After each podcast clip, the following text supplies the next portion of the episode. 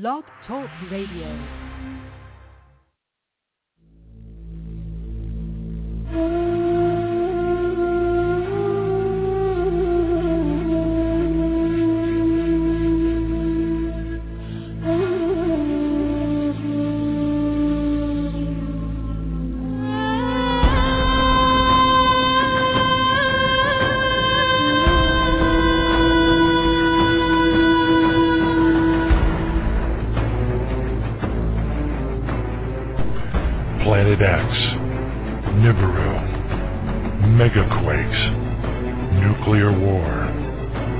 Martial Law, New World Order, FEMA camps, guillotines, aliens, UFOs, fallen angels, Anunnaki.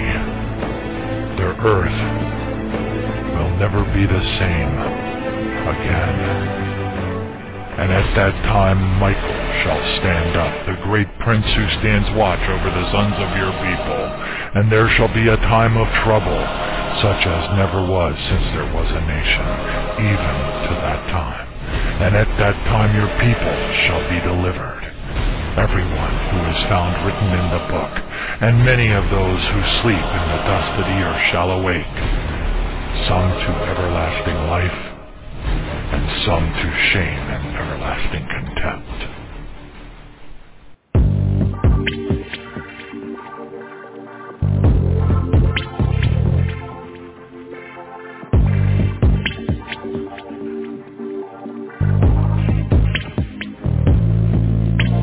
Alarms are ringing now. You really seem to hear. It's a minute before midnight. It's turning from Mount of Olives. The owls of Patmos too. Tell all about your future. yet you're the ones he's speaking to. Only those with discernment, not blinded by this world, can see what is the obvious. We're toward the final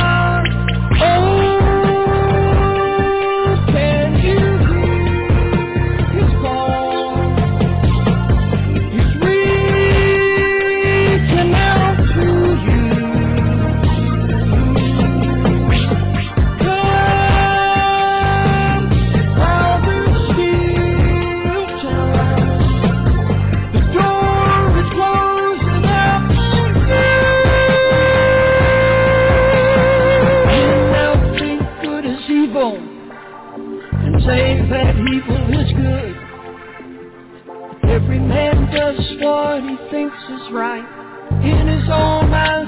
Ignore the truth. Leaders talk about nuclear war. It's now just a push away. Judgment is about to fall on man. Only the just will stand the day. Men led by evil spirits that come from the other side lead men destructive end. It's all written in His holy word.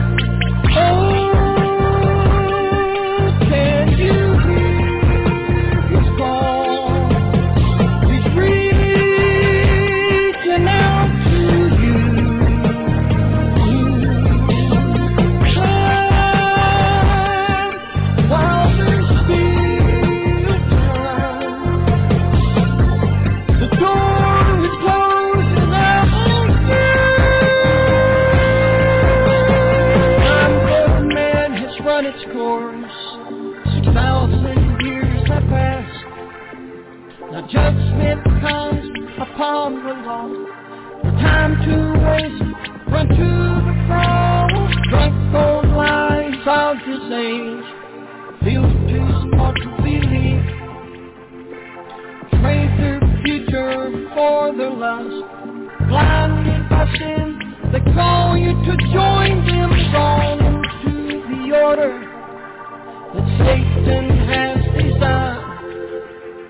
Men getting ready to sell her soul for a chance to receive his mark. Oh.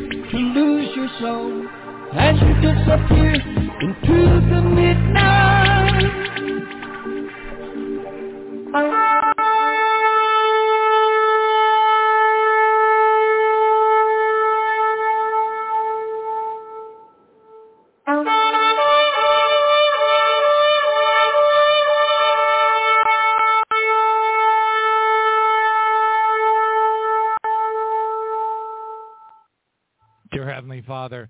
Father God, we thank you for all the trials and tribulations. We praise you for them, and we praise you for helping us to be able to navigate through them. Uh, and we pray that you will pour out an, uh, um, a, manifold and abundant grace upon each of our hearts so that we are able to continue to deal with the various dynamics that are occurring around us. Not only does that uh, influence us if we have the heart of Christ, as it says in, in, in Ecclesiastes 1.9, I'm sorry, 118, praise God. But Father, we just want to give you praise and honor. We want to thank you, Father, for the bringing us to the days that we are in right now, uh, bringing us through them thus far. Uh, we hope it, from the very bottom of our hearts that there is a way, we know that it is in your heart and your love for us to protect us. Uh, I thank you for the revelation that you placed upon my heart uh, during the Friday night prayer vigil as I was um, looking at Psalm 91 and considering the Pilgrim Church and realizing that prophetically Psalm 91 is actually for us, the saints of the very, very end of the end of the end of the end of biblical times. And we are clearly at that end now. Uh, we don't know how long, Father, that, you know, this is going to drag on. Could be years. We, we realize that, and we are trying our hardest, our very hardest to brace ourselves for that. Um, but yet, at the same time, when we read and we understand and we become a, a part, spiritually a part, you know, the Word of God is living and powerful and sharper than every any two-edged sword when we become a part spiritually a part of your word and we uh, uh, embrace it and memorize it and have it become a part of who we are so that it is embedded within our spirits, uh, we, and we read Psalm 91, we have every reason to believe beyond any shadow of a doubt that you are going to protect us in, in remarkable and astonishing supernatural ways in the days ahead. We all are looking forward to that outpouring of the Holy Spirit in our lives. Many of us are going through, uh, wow, uh, diversities of uh, trials and problems and difficulties, family members dying, all kinds of things, families breaking up, just like you said, Jesus, was going to happen, uh, and that we were given heads up that this would be the beginning of sorrows. I, I just pray in Jesus' name that, that we are all found worthy to escape all these things that are about to come upon the earth. We pray in the name of Jesus, Father, that you will uh, correct our course, chasten us if, if we need it, um, adjust our behaviors, uh, continue to train us, continue to throw us into the, the more difficult boxing ring, as it were, whatever it is that we need, Father God, in order to be able to to, uh, to be found worthy to um, leave this place, uh, you know, uh, uh and and and Father, of course, you know, I know that that means that we need to be working and we need to be, you know, not just sitting on our on our hands. Uh, thank you for the parable the talents and rewards being right after um, the parable of the wise and foolish virgins. Jesus, we praise you for that because it gives us heads up. And we thank you for the time that you've allotted to us, this extra time, although it has been exceedingly difficult to deal with. We thank you so much for it because it does give us an opportunity to continue to work on ourselves, renewing, working with you as you have promised to work with us, Jesus. And we pray that we, and, and out of faith, we know that little by little we're going to continuously change, get better and better at the things that we're not as good as we ought to be right now. And we thank you for that outpouring, even, even though it's on the down low. I mean, it's on the super duper down low, and I don't really, I can't fathom it. I don't understand it. It may be just, you know, uh, kind of a uh, something out of Jeremiah where we, you know, we got to seek you with all of our heart. I don't know, but I do praise you for the prophetic revelations, for the words of wisdom revelations, for the for helping us to all pull it together the Bible, the prophecies, the times that we're in now, the difficulties that we're having to endure, and to be able to put it together and lay it right at the foot of the cross and understand that the spiritual harmony that exists between all of this information is is is is our life it is who we are even today. And we praise you for that. And now to him, our Lord Jesus, who's able to keep us from stumbling and prevent us and present us faultless before the presence of you, Father God, with exceeding joy. And to you, Father, our Savior, who alone is wise, be glory, majesty, dominion, and power both now and forever. We thank you, Jesus. Amen.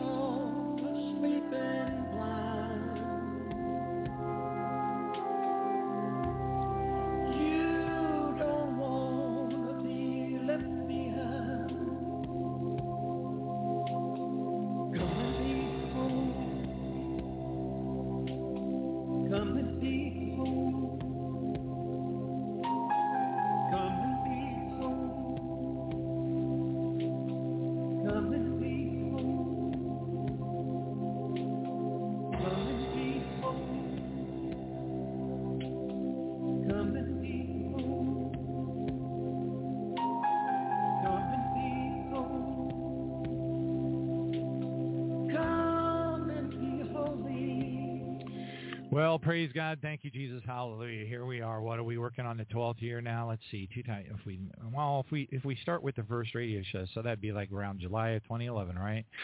So 2011 to 2012 to 2013 to 2014, 2015, 2016, 2017, 2018, 2019, 2020, 21, 2021, 2022. Now, wait a minute. Yeah, so it looks like we're still working on the 12th year. Um, wow, praise God, thank you, Jesus. I can, it, it's a, a, it's stupefying. I mean, for me, it is stupefying that we're still here. Um, uh, but yet at the same time, when I look, you know, in all honesty, I had to have my own personal kind of like a shakedown from the Lord um, to get me back on track because for the first half of the years that we've been doing the program, uh, I was uh, like most you know Christians that um how do I put this? There's a, there's a part of the awakening process of any given Christian out there, um, and it's multifaceted. I mean, it can it, it, they could be awakening via a hundred different topics. Could be aliens, could be rapture stuff, could, whatever the case is. But one of the things that does definitely happen early on is that um, it it causes uh, people to do like I did, uh, and um, you know, kind of jump on almost every Rapture bandwagon there ever was, uh, and I was very much like that. I you know, and then I started kind of like I don't want to say smell a rat because it implies negativity, uh, but I started to just kind of think to myself, you know, the definition of insanity is doing the same thing over and over again and expect, expecting different result, right? So praise God. So anyway, but it took it really took the and I've mentioned this many times before. It really took the the thing that the uh, you know the people that have been listening to this program now since the beginning, all the way back to 2011. Um, you know, they, they know the ride. They went on the journey, and there were a lot of hearts broken. There were a lot of people that had, you know, near nervous breakdowns. I mean, just bawling continuously. I got emails from them. I cannot stop crying. I cannot stop crying. You know, that those were the kinds of emails I got when Trump got elected into the presidency, because like I had mentioned on many other testimonies before in regard to this, uh, it was, it was, it was absolutely traumatic. I mean, it was. I had, uh, you know, we had had so many. I mean, was it a probably thirty, forty many of which, you know, major prophets, many of which who uh, have, you know, the type of people, these are not pillow prophets, uh, like Glenda Jackson. Now, she always did say, you know, that, you know, if the, if the house of the Lord does not turn into, uh, you know, a, uh, you know, a house of prayer, uh, then these things. So there was always a kind of like an escape clause in a lot of uh, Glenda Jackson's prophetic words. So, you know, it always made made you kind of scratch your head, you know, because it leaves so much room for discussion, you know, uh, the word soon. It's ambiguous. When you when when a prophecy is padded with the word if, you always wonder if the the conditions that are required for that prophecy to become a judgment essentially uh, are being met you know and then in our opinion you know we don't know the heart of god we can't read the hearts and minds of all the millions and millions and millions indeed billions really of uh, christians not all of them are you know, a lot of a lot of them are uh, from the Roman Catholic uh, persuasion across the world. Not saying good, bad. Any, I'm not going down that highway, but I'm just saying, arguably, there's two billion people that say they're Christians if they if you give them a piece of paper and they fill it out. All right. So anyway, but yeah, probably hundreds hundreds of millions that might potentially be part of the uh, either the barley harvest or the wheat harvest. And then I would submit a very large number uh, just based upon, you know, common sense, right? I mean, there's just so many people that are not awake, so many people that are not good Christians, so many people that are, you know, disobedient Christians, so many people that aren't even trying, some so many people that are just so poorly taught in the church. And so that's the vast majority. You know, you have to assume that's going to be about 85, 95%, probably 95% of uh, those Christians will be probably cast into the great tribulation unless they have a wake up.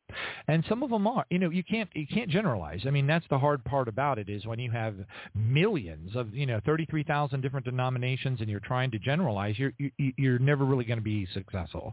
But you can make a point. You can speak in generalities for the sake of making a point, and that point is that you know, I, again, I, I, I keep everything with a squinty eye nowadays. I put it all on the third shelf, you know, the, the not the A shelf, not the B shelf. It's all going to the C shelf, and a lot of it's getting moved down to the D shelf because you know we've learned our lesson. Praise Jesus, and there's just an awful lot.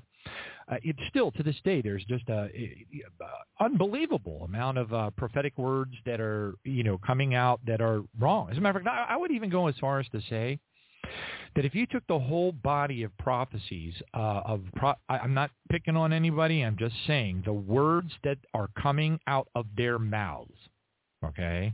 Because Scripture says you want to judge the prophecy, not the prophet.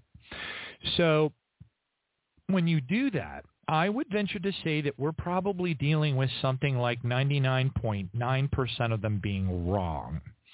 Flat out wrong, flat out wrong. Now, there is a teensy weensy ultra tiny remnant of prophetic words that kind of wiggle through a little bit. And if you've got a really, really dandy understanding of the Holy Bible, uh, which few do, and I won't say I've arrived either, we're all learning. Uh, but um, but if you're you know if you're way above where churchianity is at, which is like the second rung of a hundred rung ladder, you know if maybe you're up 50 rungs, that's great, hallelujah. And then in that case, then you you will be seeing the world reading as a newspaper. You will see the things that are happening around the world.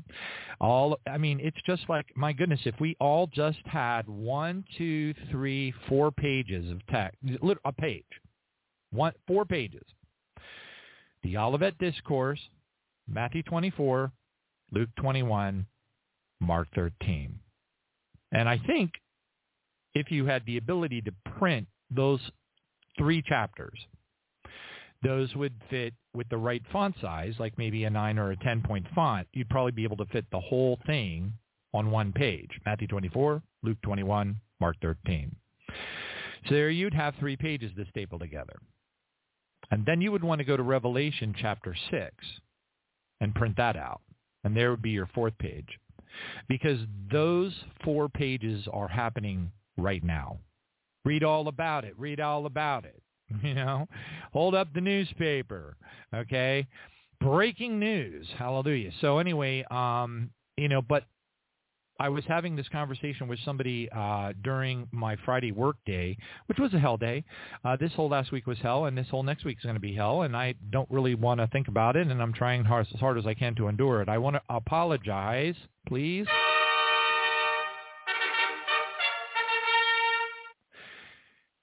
I am apologizing because I just dorked up the marketing email something fierce today. I I'm going to admit it. I need more help. I do. The problem is it's like um, everyone who helps me has gone through such major life changes lately because of beatings from Satan that they're, you know, you, when you duck mortar sh- shells and you're jumping from foxhole to foxhole in your life, it isn't easy to keep that you know that stand you know re- keep your pace up when you're helping a ministry. It's very hard. As a matter of fact in some cases it's just downright not possible. And so what what ends up happening is that leaves me to myself to dork up things fantastically like I'm so clever at doing because uh, there's a you know just to set up one radio show for example it takes about 45 minutes of continuous mouse clicking and my and the new computer that I have here is playing some I I can't overcome the games that it's playing. I haven't figured it out yet. It's a Windows 11-esque thing. It I I don't know. I'm not I don't know and I just have to keep working on it. But right now the new fun thing that it's doing is it's changing the drive letters uh randomly. So I'll wake up on any given day and I'll come in here and try to do stuff and, you know, set up a show or whatnot and all the drive letters are changed. And that's a very bad thing because what happens is when you set yourself up shortcuts to get something accomplished, none of the shortcuts work. So then you got to go back and it's like setting your whole computer up from scratch again. And I've got to figure out what in the world is causing this to happen and stop it from ever happening again. And I'm not really sure how to how to approach it. It's a Windows 11 thing. Never saw never saw a whimper of this weirdness in Windows 10. And I know, I, I believe from the bottom of my heart, really, it's because in the world of Windows 11, Microsoft is trying so desperately hard to shove everybody over to OneDrive uh, that um, that's that's probably the main reason. I think there's something in there where they're they're trying so oh my gosh so desperately to shove everybody over to OneDrive, and and when they do that, it causes funkiness to happen in your drives. And you might say, well, Johnny, what are you doing with so many drives? Well, it's a long story. I'm not going to get into all the technology, but let's just say that if I wasn't storing the radio show information on external drives, uh, I would have lost everything. Okay. Um, and I didn't. I recovered, you know, when it comes to bit for bit, byte for byte, video for video, you know, terabytes, terabytes, terabytes, terabytes of information that I've been collecting and cataloging and putting on the radio show and using as sound bites and all that kind of stuff for the last 11 years. I have it all. The very fact that I do have it all is a miracle because that lightning strike was absolutely apocalyptic. But less than really a quick bike ride across the street from where not across the street but across Hanley Road which you know but if I go across this four lane Hanley Road thing, it takes me over into Countryway, and over there they they were getting hit direct hits. Okay, that literally the the buildings were catching on fire. We were you know put you know two alarm fires and stuff in housing developments. That's how bad the and the apocalyptic um, uh, lightning has been increasing all over the world. Uh, as a matter of fact, really, when you think about it, all of the things, the the only thing that seems to be a little bit, um, yeah, I'm getting I'm getting emails from people like Kimberly, precious Kimberly, God bless her, sweetheart. Um, so what I'm going to do is because of the computer problems and challenges that, that I'm having, and also the severe attack that our, um, uh, you know, uh, hold on a second please look in your email for a new uh, email with a new link. All right. There's so many people that you know we're we're we are humans. You know we're just like you know when when we died like men. You know have I not said ye are gods and children of the Most High, but ye shall die like men. Psalm 82. That's about us. When we when we took on the man body, that we I don't think we realize how dorked up that is. I mean, it's just one of those things. We're creatures of habit. We're very animal-esque, okay? And that's why we are to fight in our process of sanctification to fight against the flesh. So all the things that we're naturally inclined to do in the flesh, let's just say this. That is not ideal. God wants us, the apostles instructed us, Jesus told us and warned us that if we don't get our ducks in a row and get rid of our fleshy tendencies, we're going to be jeopardizing opportunities that we would otherwise have in heaven, in eternity, uh, being part of the bride, maybe not being part of the bride, all those kinds of things. And, you know, I wouldn't want to I I don't I can't speak for y'all. I mean, I have I admit it. I have very good believers that are friends, and they are just they're as humble as humble can be. They're very teary-eyed all the time, constantly criers, and that's just their calling. They cry, and uh, and they are very contrite, and they're they you know they're always like, if I can just make it at all, I will be so happy. Um, so again, real quick, um, I dorked up to, uh, the marketing email today, and I so what I've done is to try to back me up a little bit. I've asked Sister Nancy, who's got like very little time left. She's really struggling. Let's just leave it at that. Um, but also, uh, you know, I asked her if she would take a quick peek on show days to double check my marketing email early, so I don't have to do what I had to do tonight. Now, I'm going to make another announcement.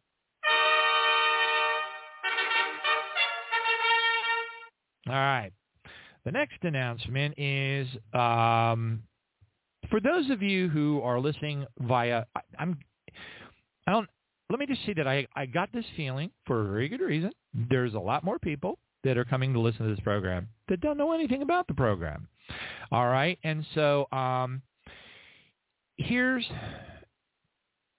www.blogtalkradio.com forward slash tribulation dash now.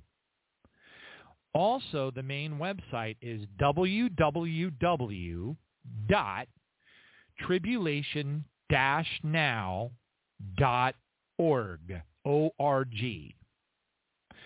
All right, because I thought it was going to be a ministry thing, and I thought the org thing was probably. A, I got other domains that point to it, but please, I, I, I beg of you, because people write me and they're really bummed. They're like, "Oh man, you know, I found you on this podcast and I really want to listen more, but I don't know where to find you."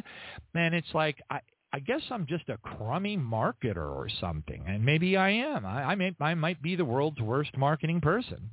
Um, I dump it up on uh, Facebook, which has over 4,000 listeners or 4,000 quote friends, uh, and Twitter, which is much smaller. But um, but the thing is, I'm befuddled. I'm like beside myself. I like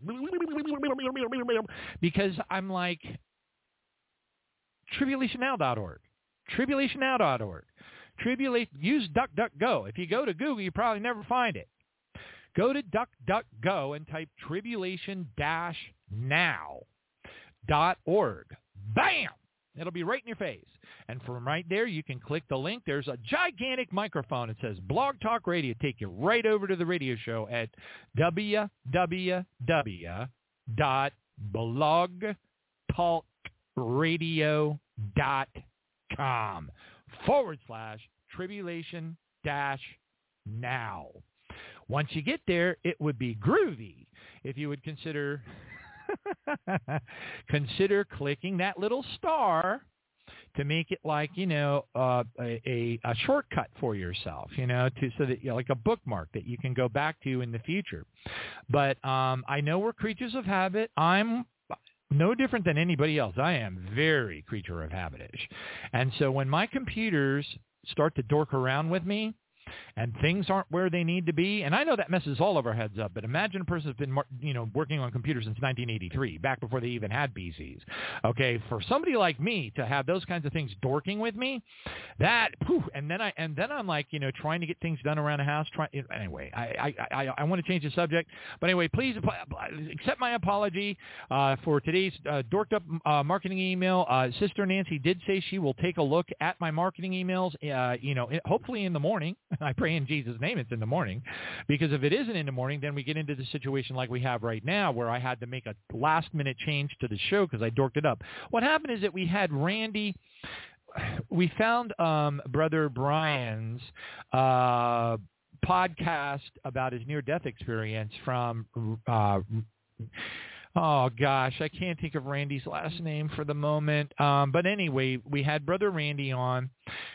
It, it's all it's a cluster. It's a cluster of different people, and all of that just got I upside down and twisted in my head.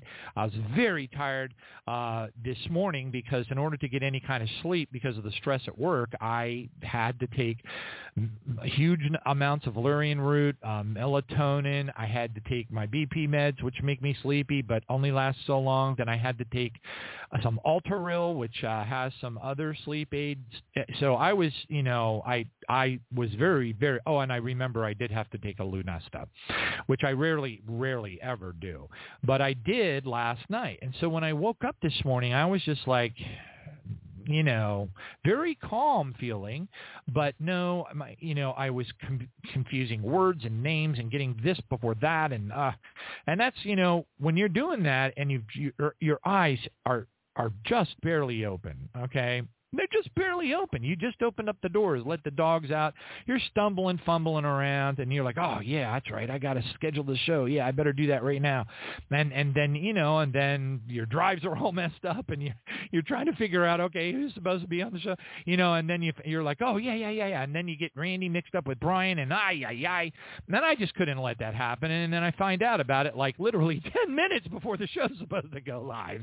So of course I'm going to have a just a big old bunch bunch of folks that'll be like, "Oh no," because they we are humans. Humans are creatures of habit. We, if if you're one of the, let me tell you something, folks. I don't have a lot of people, and it's it's you know, it's not you know there isn't like that many people that are signed up for the emails. Okay, the the marketing emails for the you know to let everybody know about the show that had the link to the show. There isn't that many of them. But let me tell you, when I dork it up, I get emails like crazy. You would think it was like a like the Seventh Army out there. Okay, so um uh you know, so I always try to double check it, but you know, yeah, this morning I woke up and I was, you know, last week was just an absolute, and you know, and if you don't know why, it's because my company's laying off and they're layoff factory, and that, you know, and I, you know, it's just the way that American business works.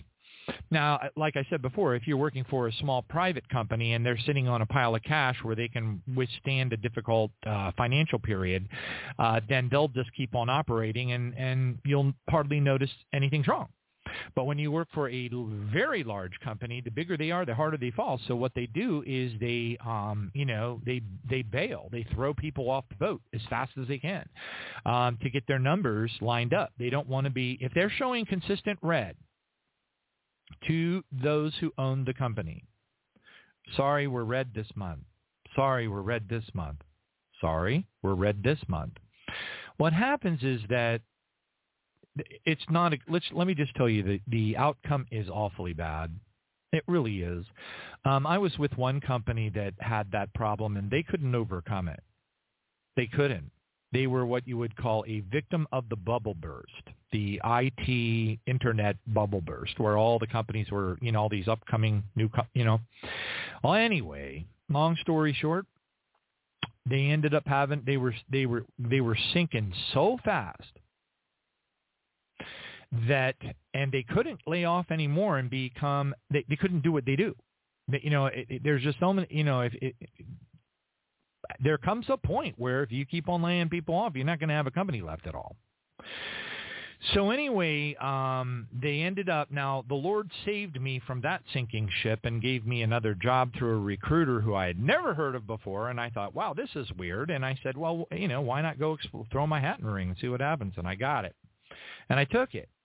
I'm hoping the Lord's going to throw me another, you know. But you have to understand when you're, you know, once you cross the big six zero, folks, it, it, you know, it's very different, hundred, hundred, hundredfold different. So, um, but anyway, uh, that company ended up getting spun off and sold to Cognizant. And you do not want to get sold to Cognizant, folks. Cognizant is a, uh, they are one of, uh, there's Tata and there's Co- Cognizant. And they are two Indian-owned companies. And I'm here to tell you, if you think that the American companies treat their employees like numbers, you know, the bigger ones, you got, you you got another thing coming. I mean, I literally had I had a friend named Sean that was still at the company that I had left that got spun off and sold to Cognizant and he was sending me emails and I could I could sense he was in tears. This is a full grown man just flipping out because they were killing him. They were killing him. And um, uh, so anyway, uh, you know, anything could happen. I, I value your prayers. I promise you I am praying fervently for you. I ask the Lord for special anointing, special protection for anyone who even mentions me in prayer. And I honestly believe with all of my heart, if it wasn't for the people out there who have kindly prayed for me, I don't know that I would be currently employed. And quite frankly, when you add up all the cost of the radio show that I, you know, that I lovingly and want, you know, wishfully uh, incur as a blessing uh, because that's what I'm here to do is to bless you as best as best as I possibly can. And um, you know, and I I I, uh, you know, you have to go into that emergency mode, right? You have to get to that place where you're just barely keeping the lights on, the air conditioning staying on, you know, until you find, because otherwise you burn through your savings and you're, well, guess what? You lose your house. So it's a domino effect that I think many of us are very familiar with, um, you know, because we've thought about it. Some of us have experienced it. I have. Um, but I will say that the Lord has always come to my rescue. Now, I will also say that when the Lord did come to my rescue, it was always at the 11th hour. I mean, it was literally... I was literally at the point where I had tears in my eyes and I just said, Lord Jesus, you know, I'm going down. I'm going down. I'll see you wherever I land. You know, and um, and then that's when the miracle occurred. It was it's almost like the Lord in, does that on purpose. I really think he does. I, I really think he does. I think that's part of our training. Uh, and you know, no matter what you're going through, divorce, uh, really awful things with your children, whatever it is, um, horrible job situation things, um, medical sicknesses, things like that. Yeah, I really believe with all of my heart, our Heavenly Father waits to the last minute on purpose because I believe that it's part of our training. It's a test of sorts of our faith. Do we continue to praise?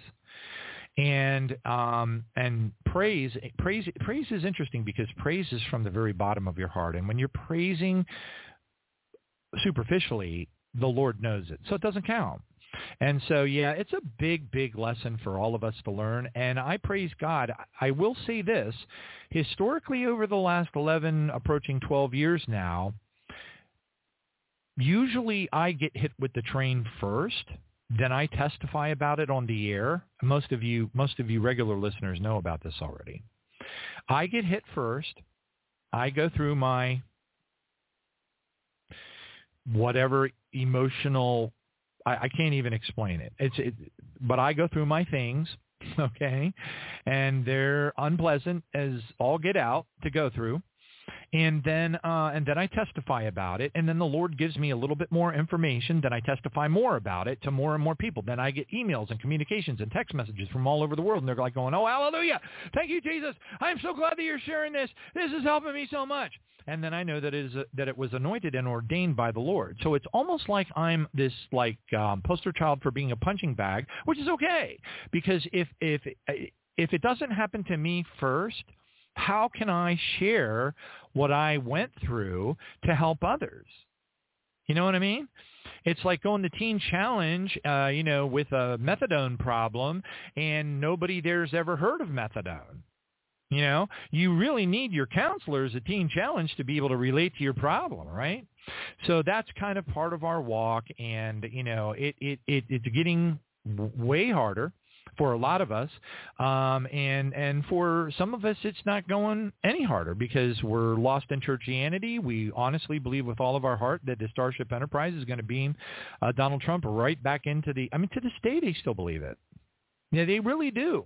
And so I just avoid the conversation with my sisters and stuff. I know they're they're passing along all these pillow profit um prophecies that are all happy-go-lucky, huggy-wuggy, furry white kitten stuff, and they're, and they're throwing it all around to each other. I see the emails flying around, and there's like three, you know, I don't even know, 30, 40 people in the list. And um, I'm like, okay, that's fine, you know. But I'm not going to get into a debate or any kind of, you know, it's I, I, look. We all know when we might be able to bear fruit versus when you know dagnabbit well, there's no way you're going to bear any fruit having that conversation with that individual. They're dead set locked in on it, and that's the way it is, period. So I'm, I've just left it all alone, and I just let my family be my family. But that they they are they are who they are, and there ain't nothing that their little bitty sixty year old baby brothers got to say that they really give a darn about. I mean, as far as um, you know the Bible and their understanding of the Bible is got to be advanced. After all, they've been doing it long longer than me, and I'm just a kid kid brother. What do I know?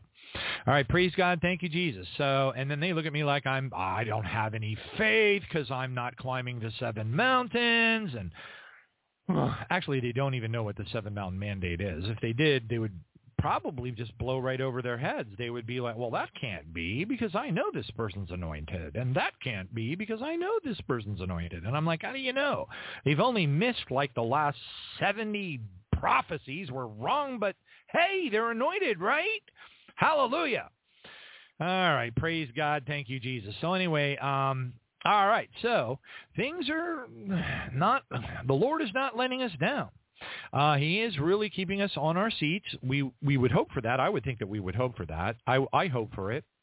Um, you know, if I knew there was going to be a big meteor shower coming down tonight, um, you know, and God saw fit to pulverize my home and take me and my two doggies along along with me, you know, to heaven, I, I'm all for it. I really am. Um, you know, I I don't have to go flying up in the sky. It, that, for me, that's just like okay. But there's so many people that are like, you know, it's rapture or bust kind of thing. And I'm like, hey, man, for me, meteor or bust. You know, drop drop a nice big old meteor right in my head. Just bring my doggies with me, and so that we're all together.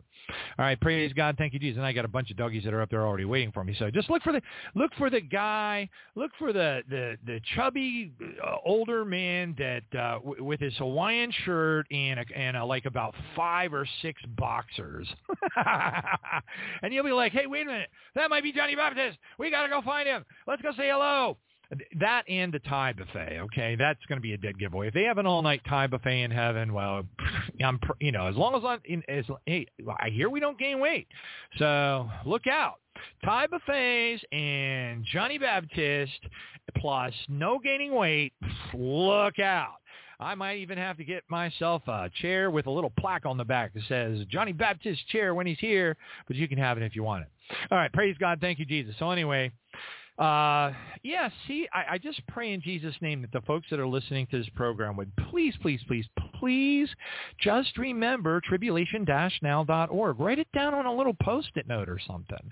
Because from there you can get to the radio, blogtalkradio.com forward slash tribulation-now and once you have them, they're there for you forever. You you can just like, did you know that you can take your cursor on your laptop? Now, I don't think if you're using a mobile device, it's a little bit more not easy. Okay, you have to understand that, um, like for example, if you use Google Chrome, I know a lot of people are cringing for good reasons, but if you use Google Chrome on your mobile device and you click on the little menu in the upper right-hand corner, upper right-hand corner. Okay, you click on it and you say show in Chrome, okay, or whatever, open in Chrome, okay, whatever website you're on. So say you go to blogtalkradio.com forward slash tribulation dash now, okay, and you're there, you're looking at it. Then make sure you go to the upper right-hand corner menu, you click it, and you look for hopefully you'll be able to see it say show in Chrome if you have the Chrome browser on your mobile device. Now, why is that important? Because once you're looking at blogtalkradio.com forward slash tribulation dash now or tribulation dash now.org, once you're looking at those on your mobile device, that when and, and you say show in Chrome with the upper right hand menu, at that point, when you touch that upper right hand menu again, it will give you an option to put a shortcut for that website on your mobile phone, mobile device, uh, desktop. Okay, it'll probably drop it toward the back and you'll have to move it around or whatever. But it's a really handy feature if you are one of the, you know, if you're heavy on the mobile devices and you don't have laptops and other things. You know, a lot of people are just the only reason they're on the internet at all is because of, of the, uh, you know, the humongous um, uh, increase in mobile device usage. It's taking over the world. All right, praise God. Thank you, Jesus. Anyway, on that note, kids, are you ready? All right. Oh, praise God. Kids, what song does a cat like best? What song does a cat like best? Three blind mice. right? Why do you think that is, kids? All right. Okay. Oh, kids' jokes are great, especially when you face going to work tomorrow. okay. Kids, why did the turkey cross the road uh, twice? To show he wasn't a chicken. Ha ha! kids. okay. A lot of turkey jokes. Uh, I'll have to give my turkey warning. Which side of the turkey has the most feathers, kids? Which side? The outside. the inside, the outside. You get it. All right, praise God. Yeah, so I thought to myself with all the uh, end time things happening that, you know, I saw a, a, an advertisement that said that beef could be going to $50 a pound. Um, the turkeys are getting called by the quadrillions. Uh, I've seen horrific reports about what the impact is going to eventually be here in Babylon the Great. It's already happening in other places, but not. You know, again, it's it's it's death by ten thousand cuts, and it's happening little by little. But people are seeing it clearly. So I went on to grocery.walmart.com and I typed in butterball whole turkey. Well, one showed up on the page, and I kid you not, $155. Now, does that mean that you can't buy a turkey for way less than that? No. So in my determination and also in, I, I don't want to come to Thanksgiving and have to say we're going to have fish. You know what I'm saying? Or whatever. Um, I want to would like to have a turkey. This may be, and highly likely will be, maybe our very, very last Thanksgiving uh, dinner, and our very, very last uh, Christmas holiday. Um, and uh, for what it's going to be worth, and I don't know. I mean, but if the degradation of this of the country, Babylon the Great, the United States, continues at the rate it is happening now, um, and that little commentary that uh, Obama made at the um, at the press uh, rewards, um, where he had said, you know, made this off the cuff, tongue in cheek Illuminati comment about the I will, you know, start the war on Christmas. Man, I'll tell you what, um, you know, every year since golly gee, probably 2014, somebody out there has been replaying Obama saying that at that press conference. They put it up on a YouTube and they say, look, it's going to be this year. Look, it's going to be this year. And it doesn't happen, doesn't happen, doesn't happen, doesn't happen. But I will say of all the years thus far, this year clearly looks like it is, bar none, the most likely. Um, but maybe not. We'll just have to wait and see if it is it death by 10,000 cuts or is it death by 50,000 cuts. We don't know. Oh, and by the way, there's a new one more new gigantic apocalyptic mega storm heading directly for, well, in, in the vicinity of the Golden JIB studio. So if I go dark, well, you know why. I'm not going to get my my a bee in my bonnet about it anymore because at this point it's happening to everybody, and um, I just praise God for whatever protection I get, and I hope if uh, something big does hit me, it just it takes me to heaven, and I'm so happy I can't even see straight. Praise Jesus. All right, hallelujah. So uh, what I wanted to do is head into the news, and then we'll bring on Brother Brian. We got 10 minutes. I, I think I can mow through this pretty fast. Uh, if we go a little bit, Brother Brian, if you're listening, if we go a little bit over the top of the hour, hang in there for me. I'll be right over to bring you on live, and you'll have oodles of time to share. Praise Jesus. All right, and here we go. Ladies and gentlemen, may I have your attention, please? It's not normal. It's just wrong. Uh, It's not normal. This is disturbing. Game over.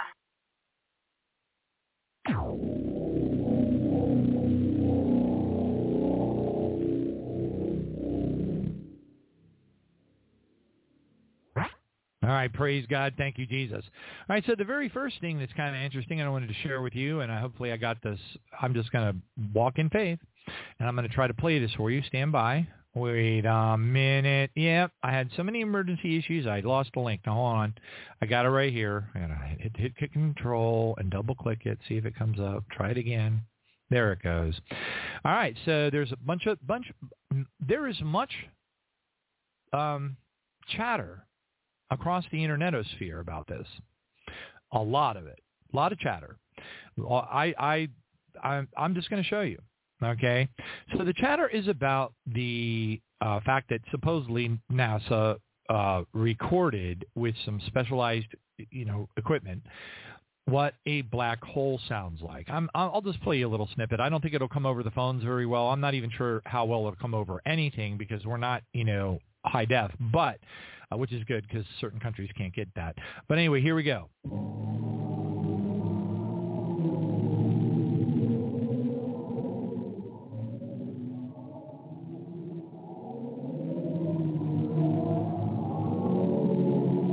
That's some creepy, weird stuff, man. I don't know. It sounds creepy to me.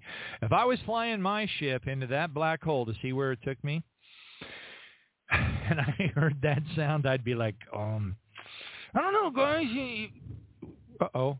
Oh wow, the thun- the apocalyptic thunderstorms are really ramping up here. Yeah, people tell me at work they're like, "Nah, you got to run around and unplug everything," and I'm like, "I have ten thousand things plugged in here. This is a house of the future. I, you know, I can't unplug everything." So anyway, praise God. But I did want to share that black hole creepy weird sound because that's like, what's that all about? Anyway, praise God. We'll we'll find out soon enough. All right, glory be to Jesus. Here we go. United States monkeypox cases counts rise to nearly 17,000. Can you imagine that? 17,000 uh, monkeypox cases, up 25% from last week. So the question I have is, how much are they lying? Uh, you know, control humanity, walk around, beady beady beep, and follow everybody else. Put on 50 masks, drive down your car, road in your car with the AC on and the windows up.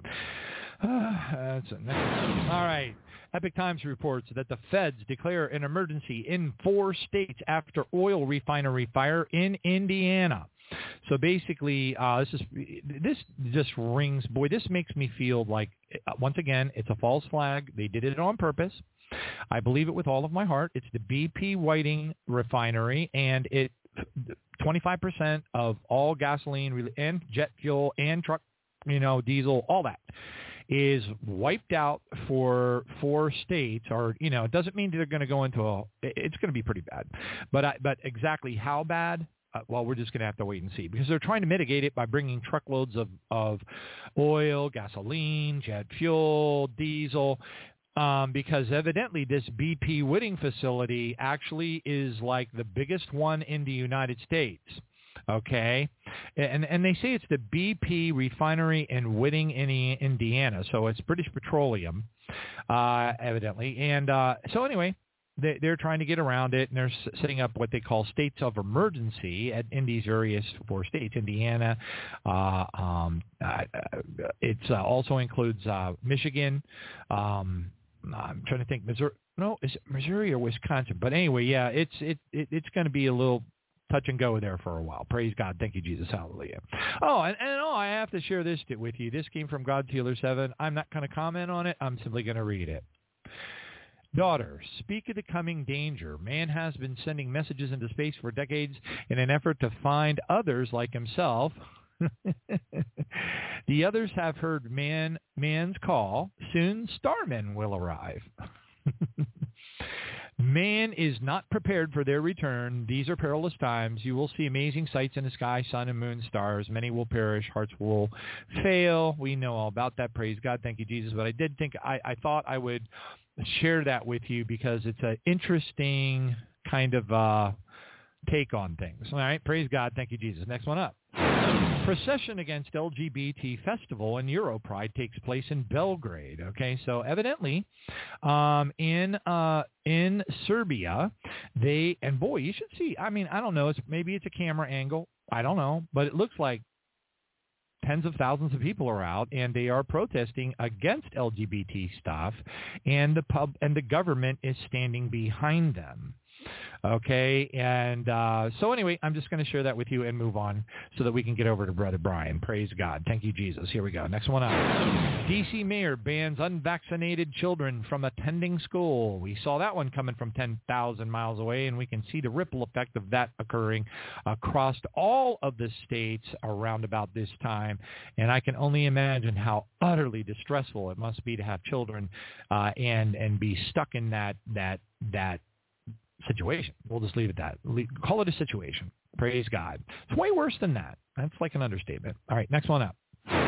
Major destruction after Israel targets missile facility in Syria. All right, and it goes, you know, it- again, it, it- so there are pretty much on, almost every single day, uh, definitely every two to three days, there is a pretty big attack taking place uh, from Israel and the U.S. into Syria, which of course doesn't make Putin happy. Let's put it, you know, to say it lightly. But then don't forget, we were flying, the United States and uh, Israel were flying joint F-35 missions directly into the airspace of Iran to prepare for the attack on Fordow. So now, now it's public, and now Iran knows about it, but they wanted to see if they could get past the radar. Well, they did. All right, praise God. Next one up. Mount St. Helens magma chambers are recharging more than 88 quakes rattled the dangerous volcano in the last 30 days instead of the normal 17 that are reported. Praise God. Thank you, Jesus. Next one up.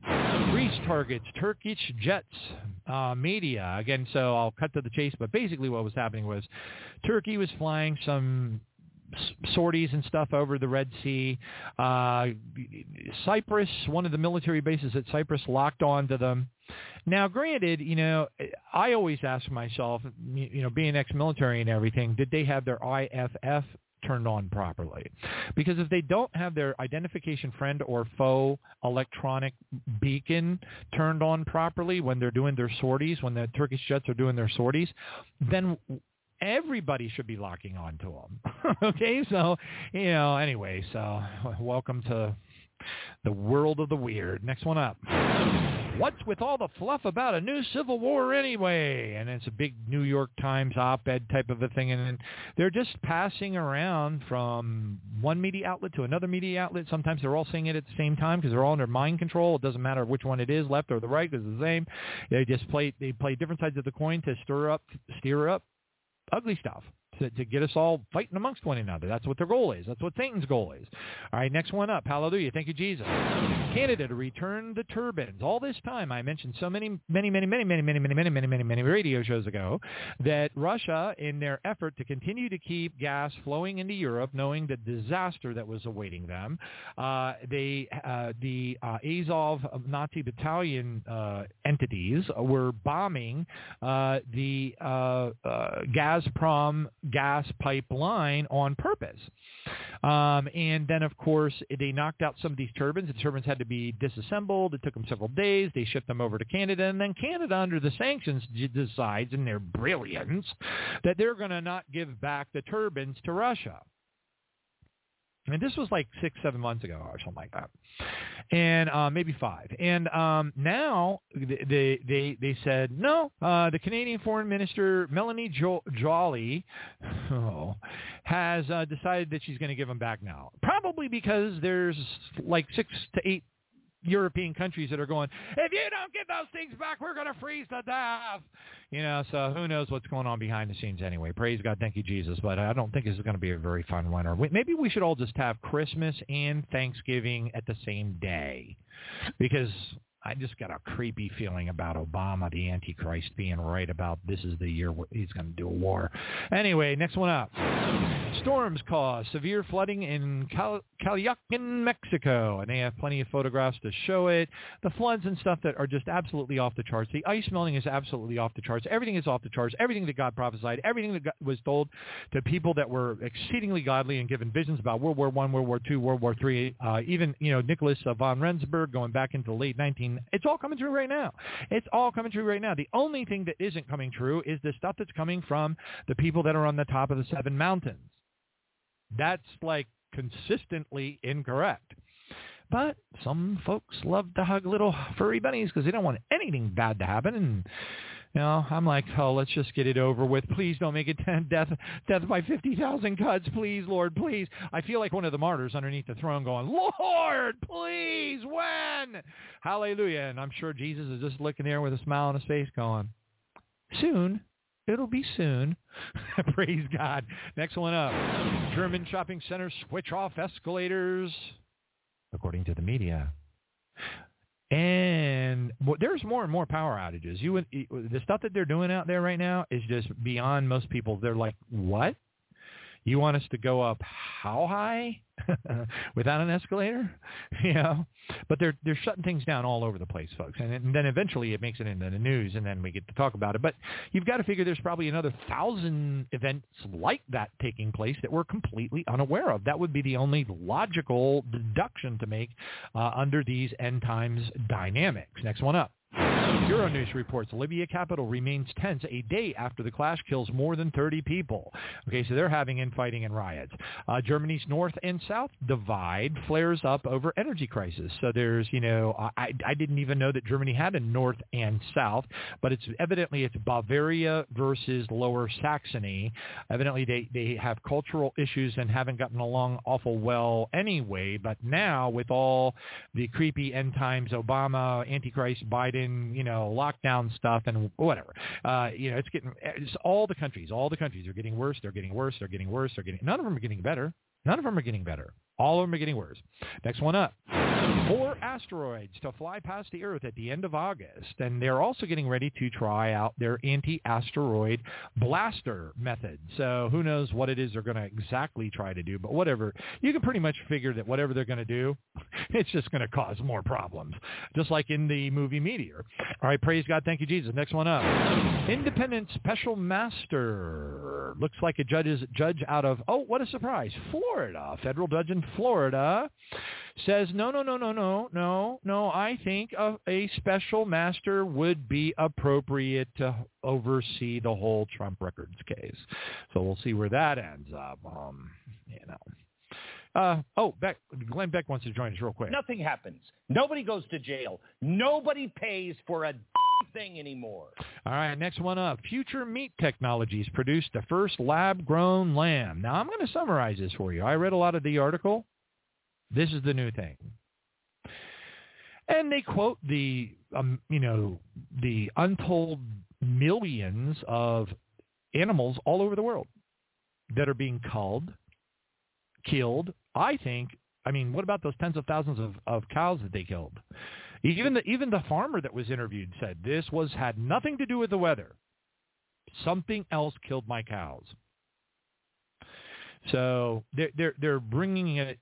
They're starving us. They're, they want to starve us to death. They they want death, riots, chaos, mayhem, so that they can bring order out of chaos. Get it? Simple stuff. Horrible stuff, but unfortunately, it's right in our face. Next one up. Garbage piles in Scotland raise health concerns amid strikes. So they've got their, their workers that are going on strike, and then they've got photographs here of these dumpster areas where people are just, wow, that looks a little bit like Skid Row. I would never imagine seeing something like that in Scotland. That's how bad it is, and it's a lot worse than we're even realizing. Next one up. Ukraine following the United States blueprint to fight Russia. According to, and it says the plan envisage, envisages uh, not just the military, but also civilians taking part in total defense, according to former military commanders. So anyway, we know that the whole situation is a total setup, a proxy war.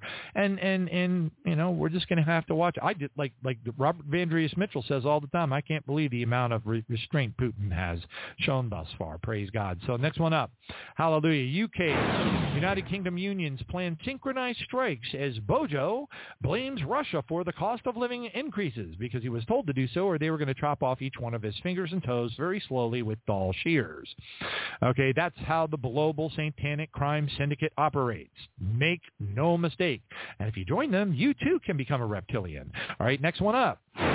United States warships transit Taiwan Strait in a first since Pelosi's visit. Bum, bum, bum but they've been doing it all along. It's just if you read the history of Taiwan, and you understand how they have maritime law. It's like 12 miles of sea, but then they have another law that that controls the bottom of the sea bed, and that goes out further. And you know, everybody's just yeah, whatever. You know, it's they're just it's just one of the bazillions of things that are on the risk board, the game of risk. Hallelujah. Next one up. Egypt dims lights to boost foreign reserves. they're dimming all their lights. Pakistan monsoon floods, deaths top over 1,000, and they always get hit every year. Listen to this. As, as Russia-Ukraine war reaches its six-month mark, American B-52 nuclear bombers have been deployed to Europe.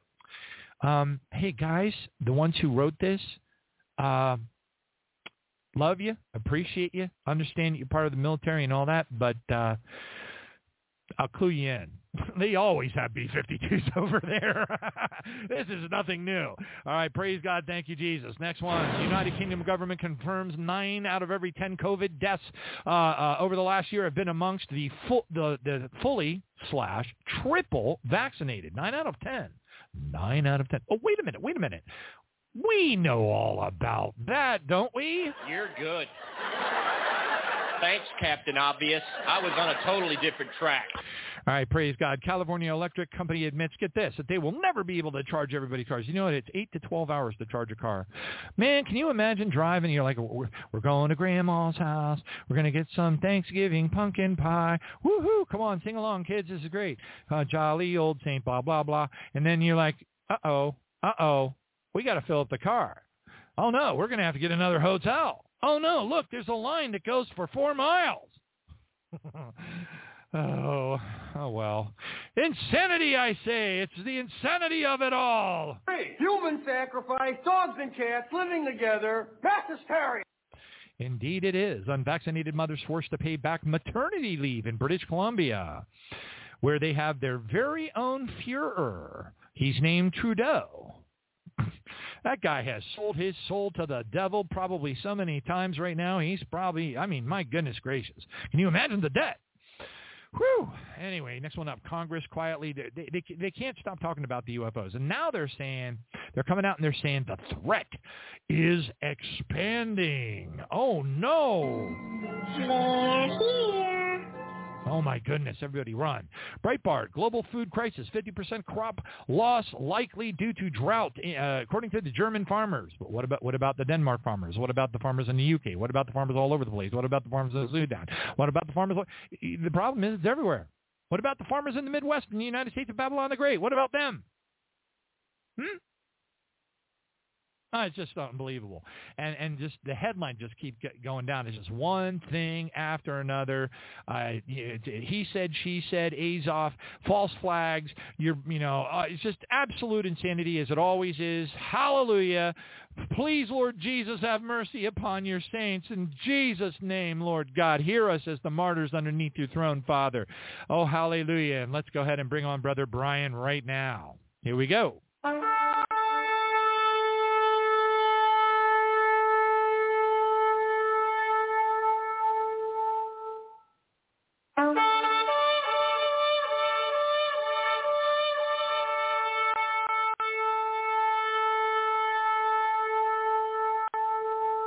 Praise God. Hey there, Brother Brian. Are you there? I am here. And you sound awesome. So you got really good audio feed.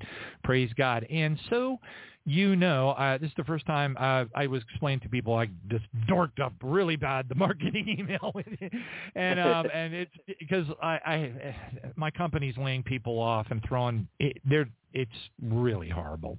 And so, of course, that stresses me out, and then I need sleep aids, and then I wake up with my head banging against the wall and going, where am I? Oh, yeah, I got to set up the show for tonight. Oh, yeah, yeah, yeah. and then I get the names mixed up. And then if you Yeah. change the name, guess what?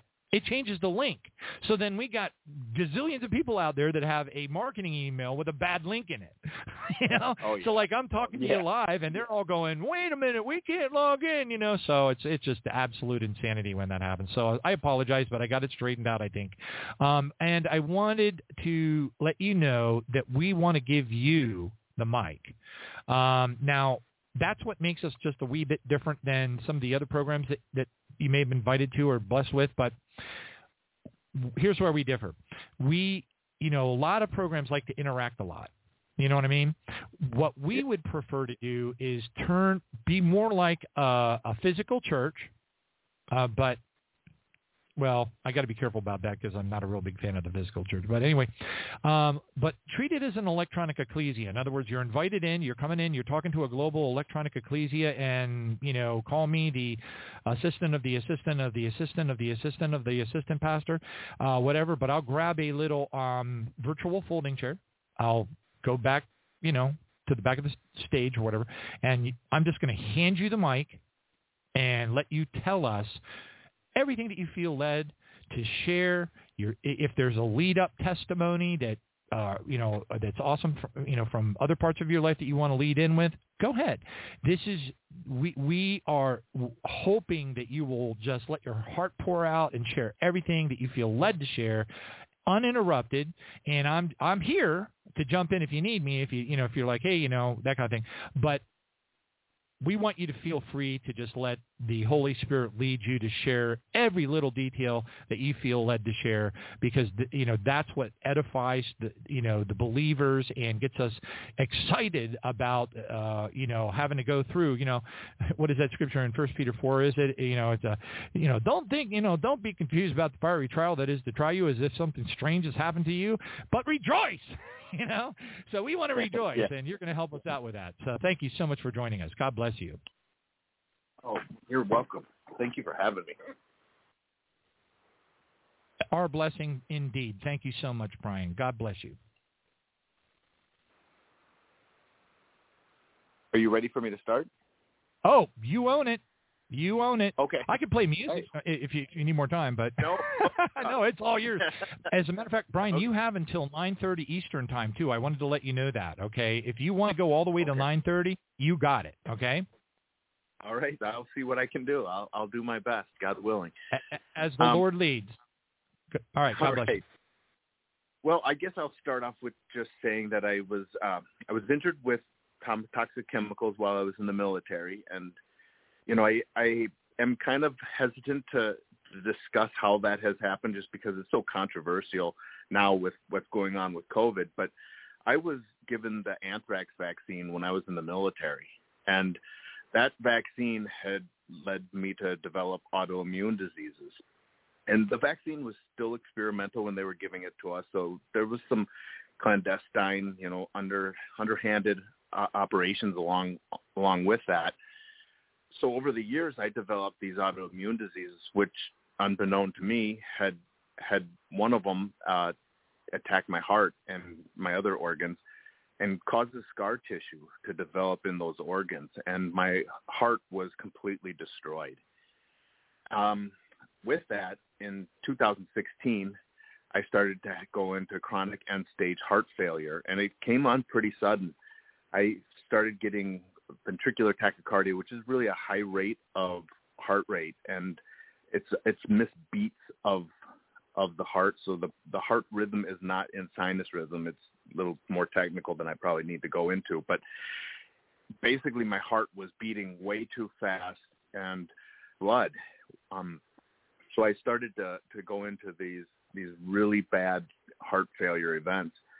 One of them led to my death. Um, on in January of 2017, so about five months after I had my first heart failure event, I went into one that was going to be the the end of it all for me. I ended up dying during this one, but leading up to it, I was in the ER for seven hours as I was fighting to to continue to live. And during that time, you know, I I knew something was happening. I knew something was different. The the other times, I kept believing, you know, I could fight through this and I was going to get through it, and I just was being drawn more by God to trusting in Him during that five month process. And and this one I I knew that I had nothing left to continue to fight with. And you know, I'm not a person who gives up. So I, I this was this was hard for me to to really surrender myself and, and trust in God. So I'm for seven hours praying and you know, trying to confess everything that I could remember having done in my life and you know, I was having a tough time praying. It people often say, "Oh, I'll you know I'll live for now and confess on my deathbed." And I wouldn't advise doing that because when it comes close to the end, it's it's hard. There's people all over the place. You you know most people don't probably get seven hours to reconcile and to think about about their upcoming death. So you know a lot of us can die in an instant or in our sleep. So I, I certainly wouldn't recommend waiting till the end. But it's also very chaotic if you do see it coming and it's terrifying. You know, I I'm not a person who is afraid to you know to die in battle in the military. I, I thought that would be a glorious and honorable way to go. You know, die to save somebody else's life. Fine, that would have been wonderful. To die like that in a hospital room all alone, you know, just medical staff running in and out, kind of doing their their jobs, but not not really interacting with you in a in a compassionate way that you know your loved ones would. It was it was lonely and it was terrifying.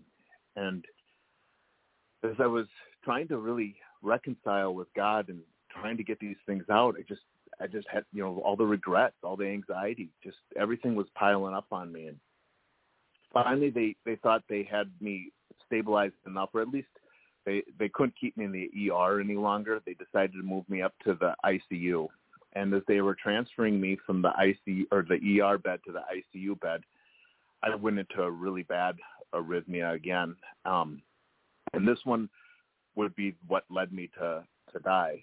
And they they called in the the crash team called the Code Blue, and for next several minutes, I was I was just about on death's door. They shocked me a, a number of times.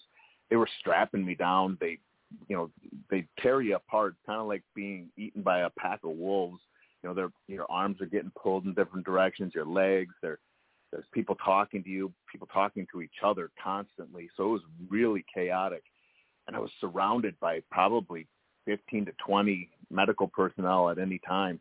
And they were running in and out of the room. There was just so much confusion going on, so much chaos. And at the foot of my bed was a crucifix.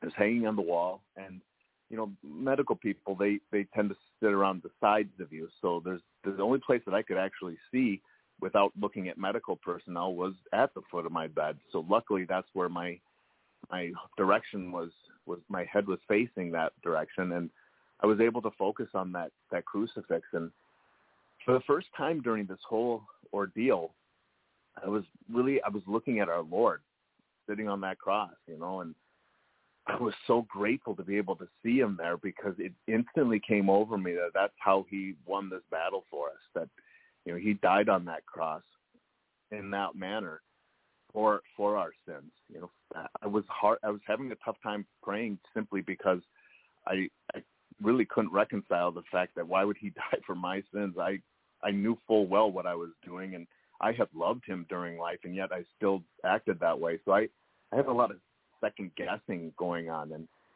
you know, when I was looking at that that crucifix, I you know I happen to be Catholic, so I you know I don't want to offend anybody out there, but you know that's just my personal belief. But I I had remembered you know I prayed and I asked Mary to to intercede for me because I was having a tough time feeling like God was listening to me.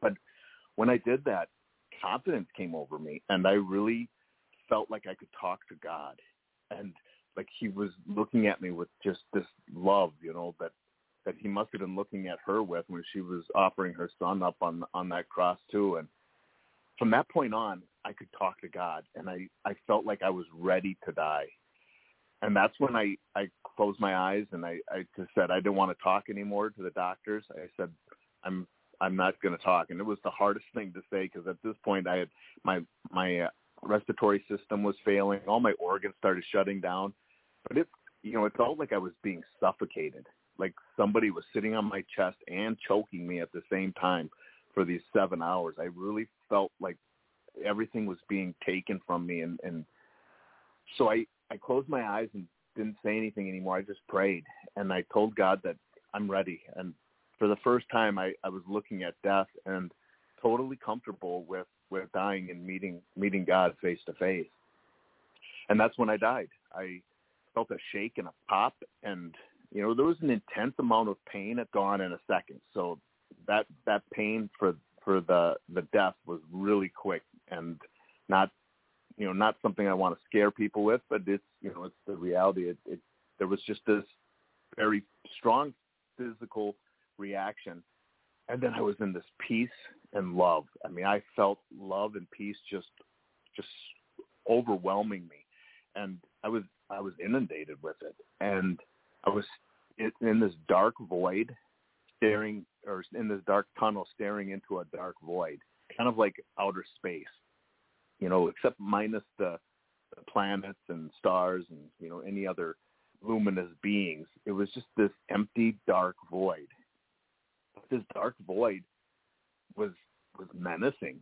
It was it was as if it was trying to lure me in, kind of you know, like a like a siren song, if you will, trying to to just tell me that enjoy this peace and this love, and this is this is what what being dead is. This is you just sit here and you feel this love and don't worry about anything and it's wonderful. And you know and my intelligence had increased so dramatically that i i was able to recognize that that this wasn't where the love was coming from. You know the peace wasn't wasn't emanating from this this dark void. It was coming from somewhere else but it felt so good to feel that love just surrounding me and, and encompassing me but yet at the same time i I I just knew I didn't want that love and that that peace without Jesus because I had just been been talking to him. I had felt him with me as I was dying, and so I said that, I, I, and it was more of a, a thought. I didn't say anything verbally. In fact, I didn't hear anything auditory at all the whole time I had died. But I had like an intellectual thought, intellectual auditory response to things, and so I, I said, well, this can't be it. And it was more than just saying this can't be it. It encompassed the whole idea of, you know, not wanting to be even in, in this peace and this love without Jesus. I didn't want that. And as soon as I had said that, I realized I could see in 360 degrees and that behind me was this this beautiful radiant light that was it was resplendent it was just so magnificent. And it was illuminating that dark void to where I could actually see the depths of the dark void. And I didn't recognize that I could see this before I had said this very important, this is a very important point about not, you know, not wanting to be there without Jesus. And so I, I actually made a turn to look at the light. Now I, I didn't need to turn because as soon as I, I turned, I still was looking at the dark void as well. I could see that. I could see everything and without having any kind of uh, block to my vision, I could see everything. So I didn't need to turn, but there was something profound about actually making that that turn towards the light. So I, you know, I I don't know how it's going to be for everybody else when they die. I can only speak for myself, but I would say, you know, definitely turn towards the light. There was something profound about about making that movement. And so I'm staring at this light and I'm far away from it. I, I can't even begin to calculate how far I was from this light, but it was far. And I just said, I want to be with that light. And as soon as I said that, I was immediately standing in front of the light.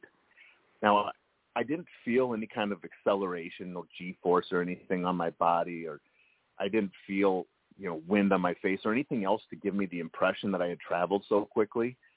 But I did travel extremely quickly, and yet I remember every step I took to get there.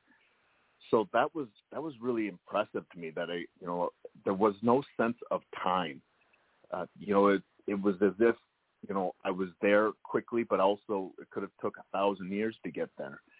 So everything was kind of different. It was it it was almost as if everything was, you know, the way we look at it sensorily it was upside down. And so I'm standing before this light and I'm, I'm looking at it and it was just so beautiful. And I, I'm taking it all in while at the same time, you know, staring at this. I was also looking to the left and to the right, up and down, trying to find the end of this light to see how, how vast it really was.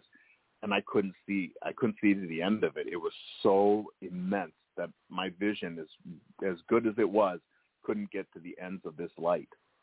And so while I'm trying to search for the ends of the light, I'm still looking at it. And I, I said, I can't believe that this light isn't hurting my eyes because it was just so bright. It was brighter than anything you could ever imagine. And I knew it was God. And as soon as I recognized that that this was God, and I didn't see a body or a face, so I, you know, I, when I say it's God, I don't, I don't necessarily mean I'm looking at the beatific vision, but I was, I was definitely looking at at God's love or his it was his light. It was something that was definitely connected with God. And so as soon as I said that, I, I heard him say to me, and again this is this is inside my mind. It wasn't it wasn't as if I, I was hearing some audible tone from his voice. But he said that I could come into the light. And so I immediately went right into the light. And as soon as I did, I felt his love and his peace rushing into my soul. And it was it was as if it was a powerful river just flowing into my soul. And really the only way I can describe it is to say that, you know, like when you drink from a straw, you know, there's there's fluid at the bottom of your cup. And as, as you you take a drink in, the fluid goes up into the straw and you know through the straw and into your mouth. Now imagine if you were drinking from a bottomless cup. I mean, this cup would never end. That's how it felt with God's love. Like it was constantly coming into this to this straw, which was my soul, and you know, it was flowing out back into into heaven. But I was never emptied of His love, and it really felt to me that it was infinite, as if I would never stop feeling the newness and the freshness of His love that that just burst of excitement from every sip of his love flowing into me would never end. And it was amazing. It was it was as if, you know, we have all these thoughts in our lives and you know, we we have memories, we have desires, we have just ideas and we have all these different thoughts that happen and we don't have them all at once, you know. There I could I could recognize everything all at once and it wasn't confusing. I could focus on one thing specifically, but I, I, I could see everything that had ever happened all at once. But, you know, we have those thoughts like that. And what I realized is that, you know, God has, has one thought and encompassed within that one thought is all of the memories, all of history, everything that has ever been brought into creation is in that one thought, and that thought is Jesus Christ. And that to me was so powerful that you know the Word of God is is His thought, and everything that we know is encompassed within that. And it was it was so humbling to be there and I was submissive. I I'm not a submissive person, you know, having been a veteran, having been, you know, into MMA and boxing my whole life, just really really tough kind of, you know, stereotypically masculine type sports and you know weightlifting and you know I did marathons. I I was a very physical guy. So I'm I'm not a person who who submits to anything, even to my own body. I I was submissive there though, but it wasn't as if if God had his thumb on me and was pushing me down, making me be submissive. This this was a an internal recognition of of his greatness and and his just just wonder of of how great he really was and how much he loved me. So this was a submission that I was freely giving to him. It, I didn't see a body for myself, but had I had a body, I I would have been, you know, on my knees at this point just because of how how wonderful he was. And I said I wanted to see Jesus. You know, as I recognized that that was that was his thought. That was what everything everything was brought into being through Jesus. I I wanted to see Jesus, and as soon as I said that, this this light opened up, and I was in another room that was far greater than that dark void that I had seen. It was huge. This room could have swallowed, you know, several dark voids and had plenty of room to spare. But where in this room was this countless amount of beings, and they were all shimmering with light, very beautiful, just glimmering and shimmering with this magnificent light. And in the middle of all these beings was one particular being that was so resplendent. It looked as bright as the light that I had seen when I first came in and was still encompassing this whole room. So I, I knew this was Jesus in the middle of this room. And I'm looking at, at, at this being and I, and I said, Jesus, I, I want to see your face. And as soon as I had said that, you know, and it, it seemed as if everything that I, I wanted to do, I had to kind of ask for it. I didn't feel like he was forcing me or, I mean, he didn't even try to compel me. That, that dark void, that was trying to compel me to go into it. There was this, this impelling motive, something from within my soul that was telling me that this was the right direction. Each, each step that I was, thing that I was asking for, it was as if my soul knew where I belonged. And so I, when I said that I wanted to see his face, his face came together, and it, it was no longer the the shimmering lights, and all the other beings came into their physical features as well. But as I'm looking at Jesus, I could see that his his light or the, his face was you know had the features of of his human face, but as as if I was I was not able to lay it down into my memory. So I I was only able to remember even as I was looking at his face, I could see that I was seeing his physical features, but the only thing I could remember was this brilliant light. It's just as brilliant as it was, uh, you know, in that in that light that's encompassing the entire room.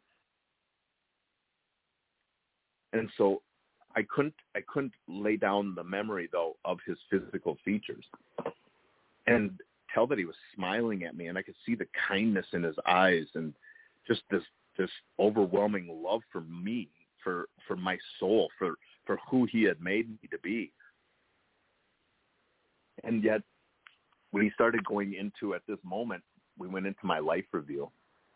And you know during my life review we're we're going through it and I'm seeing all the things that I've done in my whole life. I saw, you know, all the sins that I had committed. I saw all the all the, you know, the what I used to used to think I did a lot of good things, but relatively few when you compare them to the vast amount of of terrible things that we we do in our lives. And you know, for me, I I recognized that that I had lived a life that was not was not worthy of being in heaven and and I I could see what I I had done in my life and how it had hurt Jesus during his passion, how he had to suffer for each one of those sins and you know, and I was looking at him and he still was, you know, it wasn't like he was smiling, hey, you know, no big deal. Those things weren't a big deal. His smile was healing me though.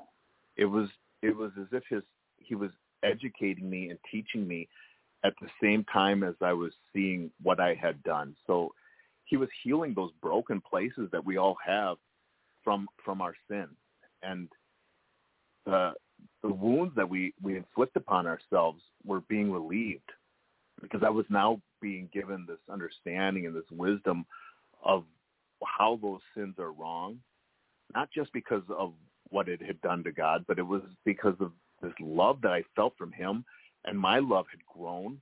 I I didn't like these sins because of how much I loved him. I didn't want to offend him any longer. And that was really the key. That that was what was really important was to to not not hold on to these sins just out of love for for God. And so as as I'm going through this with him, you know, he he was healing those those places in me and you know, showing me how he had to suffer. And it was it was so such an awakening moment to me that I was I was just kind of overwhelmed with it all that that he would still be loving me of of those sins. And I realized that he he hated the sins that I had done but he loved me. He loved that that part of me that he made. And and I realized he loves all of us the same way. It wasn't as if I was somehow special. This is this is the love he has for everyone. He he loves us all the same way. And you know that's that was something that was really powerful for me to to see that to to really understand how how much depth there is to his love. And so i had this this memory that that came up during this experience that i hadn't thought about until this point but i was i must i couldn't have been over six years old and i had saw my great grandmother's funeral and it was the first funeral I had ever really been to that I, I took such a, a deep impact from. And it was probably because you know she she was such a beloved member of our family, and even as a little kid, I really loved my great grandmother. She she ended up raising my my mother and her sisters because my uh, my grandmother had died when my mom was four, and her oldest sister was six, and you know the next youngest one was two, and the very youngest was was six months old. So, you know, my grandfather had to move in with with his parents because you know raising four young daughters at at that time was just too much for for a single man to try to do. And so, you know, he moved back in with her and my great aunt who who lived right next door, his older sister, you know, really helped step up and, and take care of them these these four young girls too. But this was such a a, a thing because it was such a close family, and I saw these people that I really loved crying over over the death of my great grandmother, and I remember you know being really impacted by this. I didn't want them to suffer like that because of me, because you know of course as as young kid you think everybody loves you the most, so you know I got a lot of attention as a little kid. But I remember going home and praying that night after we got home and we had to drive back from Iowa to Minnesota. So it was fairly late at night by the time we got home. And my parents told me to go to bed, so I went went to my bedroom and you know, I remember getting up and getting on my knees. I I don't ever remember praying, you know, not like this before before this particular incident.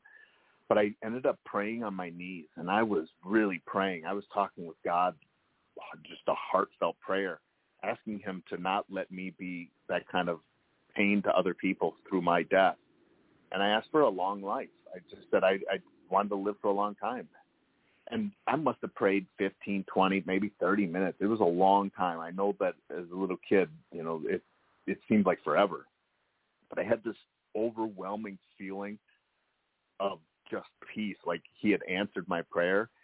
And I recognized that that peace that I had felt was very similar to what I was feeling in heaven. You know, I think a lot of people in life get these little moments where you feel like some kind of interaction with God and we get a little taste of of his love and that's what it was for me and I, I asked him, I said, well, what about this? And he told me that he had remembered this prayer and that he had granted me that that prayer that I would have a long life and that I could go back, that I could still have that. But he he immediately followed up with, "But why would you want to?" And it wasn't simply just saying, you know, why would you want to go back because this is wonderful here, which it did encompass that, but it was it also it also entailed more of me having to understand what would be the significance of me going back. You know, it couldn't be just to go back for some, you know, not even just to spare people of having to uh, not have sorrow because I had children and a wife and you know that certainly was on my mind. I didn't want them to to suffer, but I I did bring that up. I said, well, what about my family? They they need me, and you know that's a that's a reason to go back. And he showed me how much more he loves them than than I do, which blew me away because you know I I was I was under the impression that I loved my family more than anyone else ever could, and theoretically I knew God loved them more, but I I didn't realize just how much He loves us more than than we love ourselves, and that includes our families. So I realized that even without me, He was going to to interact in their lives, and that it wouldn't be me that would be able to bring them to Him. So I I realized that that wasn't that wasn't enough, and and so I started thinking about well, what about all the good that I could do, and all these these wonderful things that I you know I try to do with my life, and all of them were empty. I just they weren't enough. They weren't the reasons for it, and when I was staring at them, I I felt that love just so powerfully flowing into my soul, and I I said I I could do more for you.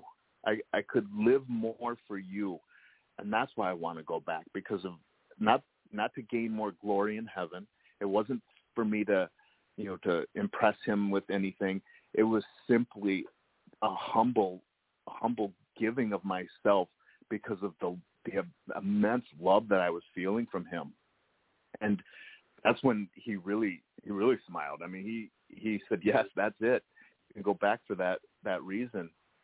And I I immediately felt like like that was just it, it was the answer to everything. It was somehow that you know that's the purpose of life is to live for God. You know, he's he's our God who came down from heaven and took on this this terrible suffering and death to save us from our from our own selves and I just I just wanted nothing more than to live for him and to take on whatever I would have to take on and that's when you know I I when I tell my story it it seems like it's more of a, a, a linear type of of a story you know it happened in the succession but really when when you when you're there, you realize that it's all happening happening instantaneously. So while I tell it in a way that makes sense to us, you know, in in our human lives, it really happened all at once. So even even when he was telling me the three things that he told me, that those things were all happening during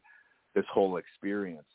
But the three things that he had shown me that that I needed to to do was to pray more and when he was showing me how I needed to pray more, it wasn't just simply getting on my knees like I did when I was, you know, six years old and, and praying really devoutly to him.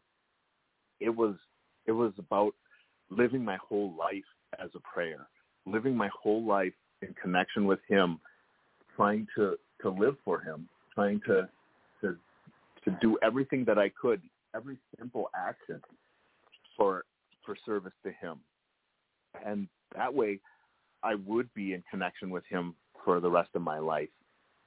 And I and I realized that that's that's what I had been missing all along. You know, I had always thought that I had been a good person, that I had done good things, and you know, and I did do good things. A lot of people uh, will say, "Well, that's the reason you went to heaven. You were such a good good man, good man because I I really upheld my honor. I thought things needed to be done because I I needed to be virtuous and and not to be to be you know hypocritical and I I did a lot of things because I realized that you know it's wrong to do these things or I don't like other people doing them to me so I won't do them to do that to them but it wasn't doing it because of God you know, it wasn't in the right order of things. I didn't put God first. It was often my own my own self-esteem and my own pride that was was the the forefront of all of my my actions and that really was my biggest sin was my pride everything that i had, had done in my life was was stemming from pride either i thought that i i deserved something or i didn't deserve to be treated a certain way or you know what have you. It always came down to my pride. And so i i realized that what what he wanted me to do with the praying more was to put him first put him first in everything that i do. Three things aren't specific just for me. Although they were for me they were they were things that clearly are going to benefit everyone to be able to live their their purpose in life and that is to live for god. And so that led into to the second thing which was to suffer joyfully. And he had shown me how how when he died on the cross for us you know his passion he did that joyfully. No it, it suffering it, it entails exactly that suffering. So it's it doesn't always come out where it looks joyful. But when you die for somebody that you love as he did for us it's it's meaningful it's worthwhile and there's a benefit to that. And you know he made me realize that if if he died on the cross you know then how do i expect to escape the cross in my own life? And and it wasn't you know that it was meaning that it was going to have to be as extreme as constantly you know living in a house dying every every moment of of my waking hours. You know it, it was it was the fact that life has suffering you know it's it's it's just we get older that's that's a that's a way of suffering as well you know many people find that to be a, a very hard thing but plenty of people have all kinds of different suffering. There's such a variety of suffering in life, and we all are going to experience it in one form or another. And so he was telling me that you know I needed to learn to suffer joyfully, and and this this goes with that praying more because with him, no no amount of suffering can be overwhelming to us if we have our trust in him, and that was that was something I realized now that it was it was how I could fulfill that that that part of of of his suffering that needs to still be complete is I can offer that up for others. I can I can be part of that that sacrifice with him. And so I I, I instantly felt this this peace about my suffering. You know, I I had felt totally comfortable with my suffering leading up to this and in fact I kind of regretted not suffering more during my my death just because of how wonderful it felt to be filled with with that love and that peace you know his, his love and peace really delves right into all those those wounds we have and and heals them in such a way that when you when you can can feel his love permeating into you like that you realize that the suffering that we go through in this life is a happy memory it's like a badge of honor it's you know, when he was showing me this, he was, it was, I was able to to see how, you know, he carried his wounds with him when he came back and was resurrected. You know, he those were a badge of honor that we needed to see as you know as the apostles. They needed to see that for the for the proof that you know he did resurrect himself. But it was that that that suffering is meaningful, you know, and for us, our suffering in life when we suffer properly, when we suffer joyfully like that, then then it has value because we will not be overwhelmed and, and overcome by Satan and, and his attempts to to drag us down, just as just as Jesus wasn't. Jesus was able to show us that that those wounds were nothing and that that he overcame them and and that's just such a beautiful part of it and it's just hard for us as human beings to to give up this idea of trying to get out from underneath of suffering. You know, people who have anxiety or depression, for instance, it's it's you know they rack their brains on how to get out from underneath of it, and it usually makes it worse because there's there's just a need to to accept that well I feel this way right now, and in time I will feel differently. But it's hard to do that because our brains tell us I got I have to do something to get out from underneath of this horrible suffering that I'm in. And that increases the amount of suffering that we feel. And so suffering joyfully is a release from that need to control, which is really what we don't have anyway. We don't have control over the outcomes of our lives. We don't know how long they're going to be. So it, this was a very important lesson for me, and and it really opened my my heart to to learning how to live for God. And so then the third thing that he had told me was to share his love.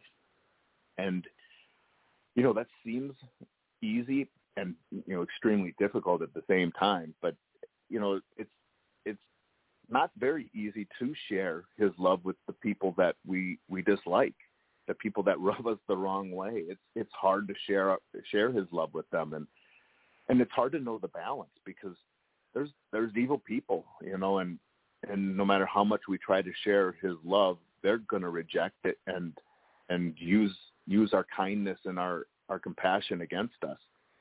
But that doesn't mean we quit doing it. But those broken people, those people who who have never known God's love, those people who are living in countries where where their their faith is is about brutality and force and control to feel his love. So we have to to share his love in in many different ways. And our actions can be a very powerful tool to sharing his love. But everything that that I was getting from this is that I had to do everything in my life to share his love. And that, that goes from my actions to actually the words I say and to just how I live my life on a day-to-day basis. And, and it had to be in, in concert with that, with trying to simply share how much he loves every single one of us, not just me. You know, not that I'm special and I got this wonderful experience, which, by the way, was completely worth all the suffering that I had to do leading up to this. And all the suffering that I've had after that and continue to have or will possibly have, you know, well into the future. Everything was it's worth so it's so much worthwhile because of of this experience and how much his love is is able to impact us that I I I constantly want to share his love with everyone just so that they understand how wonderful it really is. And so I I wanted to to take all of that love that he has for us and to be able to, to share it with others and that's what he wanted me to do. So i i took that that those three lessons and decided to go forward and and he told me that now was the time that I had to leave and that I uh I had to go back. And so I decided well I didn't decide he he kind of you know, handed me my hat and told me there's the door, not necessarily in a rude way as I just kind of described it, but he he was telling me that I had to go back now. And that was the first time I felt any kind of pain. It was as if my soul just knew that that was that was where I wanted to be and that that this was a difficult decision to leave where where my soul belonged.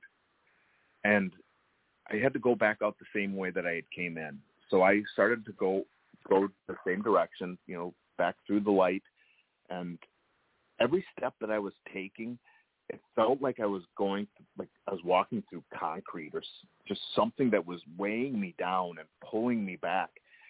I, I had to force myself through this, and and it was intense. It was really difficult to do because you know, I, I wanted to be with Jesus, but yet at the same time I had this burning passion to, to go back and try to live for him.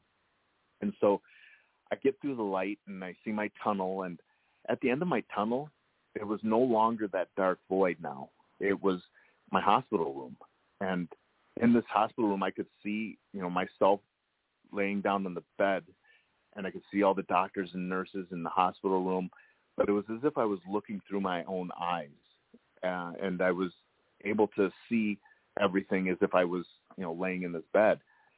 Of course, my my eyes were closed, and they had this this machine on me, and they were doing it was called a Lucas machine, and they were doing chest compressions, and they had me hooked up to oxygen, some other electrodes on my head, and things trying to trying to preserve my life so I was going back to this this chaotic scene, knowing that that it was going to be worse.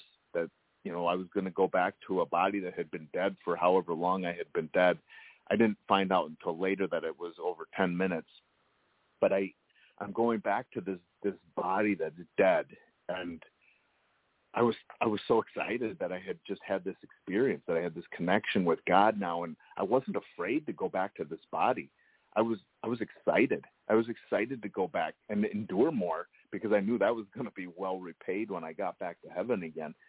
But it was because I I knew that there were people that I would be able to reach that didn't know that love of God or did know it but just needed more encouragement. And so I'm I'm going back to this to this body and I'm getting closer and closer. And when I got back to where where I was I just snapped back into my body. And the the doctors wrote it into in my notes that I spontaneously revived. And so that you know I I can only describe what that was like. I don't know what it looked like necessarily to them but they had shock on their face. I I think that they had had decided to call it or were were very close to calling it because they had taken that that machine off my chest, and so it, it looked as if they were going to call call me dead and just say, you know, it's time to give up. But I, when I popped up, I I remember raising my head up as far as I could, and I asked the doctor, I looked straight into his eyes, and I asked him if I had just died, and you know, I'm I'm a psychotherapist at time when I had died, and I I you know have studied psychology. It was just a passion of mine, and so I had devoted my life to to psychology and to particularly counseling. And I I never believed in near death experiences. So part of me, I wanted to have this validation, you know, medically that I had actually died, not have this out of body experience, or you know, not that I I discount those anymore either, but I I discounted the idea that people are going to have these these death experiences. And so I, I wanted that verification and I immediately asked him that. And he had to come down to me because I had oxygen on so it was hard to hear me. And so he he comes down and and I said it again and he looked me in the face and it, and it looked as if he he almost was going to have a heart attack because he was looking at me as if he couldn't still couldn't believe that I had just came back and he said yeah you just died and so then he's you know doing a whole bunch of other work and everybody's running around. You know, it was all chaotic still, and maybe even more chaotic now because they they were half of them were cheering and so excited. So I mean, it was it was a really powerful moment, and I just felt this this extreme ecstasy, like I had just been to heaven, and I I couldn't wait for this oxygen mask to come off so I could tell everybody about it. You know, I just couldn't wait to to be able to share it, and I just remember, you know, all the pain that I felt. It felt like nothing to me. I I've never felt so good to where I I couldn't even remember how much pain they you know that machine broke a few ribs, so you know I had I had increased amounts of pain, but I I barely remember any of that pain. I just remember the that love stayed with me that whole time I was in the hospital, and even for you know, I think a month or so afterwards that I just felt this extreme amount of love and peace over me. And they ended up having to, uh, I had a, a defibrillator at the time, so they had to shut that one off. It wasn't working properly, and they want, had to bring me into an emergency surgery to put in a new pacemaker and defibrillator to uh, try to help, you know, monitor my heart a little bit more accurately. But they couldn't, they couldn't give me any kind of uh, you know, uh, pain medication. They couldn't sedate me. They were too worried that I would would die again. So they they had to do this the surgery and and you know it was you know you could feel it. I I could feel what was happening, but it it almost was as if I couldn't feel it. It it felt so insignificant to me. It felt like minor tugging, just because of how good I was feeling from from this interaction with God. And you know that's that's kind of I think en- encompasses the whole idea of of that suffering joyfully is that you know when we when we attach ourselves and our lives to to God he he takes control and it's not as if we lose who we are even in heaven when I was submitting myself to him I never once lost who I was. It it was it was as if I knew who I was more profoundly because God knows me and he loves me. He loves who he made. And that was intense. That was that's still to me it just it gives me so much confidence in my life and brings me so much joy. So for the next two years I was in and out of the hospital all the time. My my autoimmune diseases, you know, I still have them, but they they were just it was slowly killing me. and uh they they ended up having to to have me do a, a heart transplant. And I when I was in heaven, God told me he was going to give me a new heart. And I had thought that he was going to just make my old heart new and do a miraculous healing. So I I was hesitant to get a heart transplant. I kept putting it off. And finally um in in the fall of 2018, I agreed to to move forward with the heart transplant. So in 2017 and in January, that's when all that, that near death experience happened. So in the fall, I decided I would go ahead and and, and, and so when I did that, I uh, was told in, in Minnesota that it would, you know, take at least five years, if ever, for me to get a heart transplant. So I I decided to go down to Arizona because I, I was at the Mayo Clinic, and the Mayo Clinic has as a, a hospital down in Phoenix, Arizona, and they said that you know just there's more highly dense populations down there in the cities, and you have to be within a four mile radius or a four hour radius to to be able to get the heart from the donor to you, and so the, it's just the timing of it, particularly for the the the uniqueness of the heart that I was going to need I had I had a better opportunity if I went down there. So I went down there in January of of 2019, and in March of 2019, on Ash Wednesday of all days, I uh, was able to get my heart, and it was so amazing because the the day before, all through throughout that whole those two months that I was waiting for this heart, I kept I kept getting calls and told that hey we have a heart available but they were turning them down. And they just they just didn't feel that they were going to be a good match for me.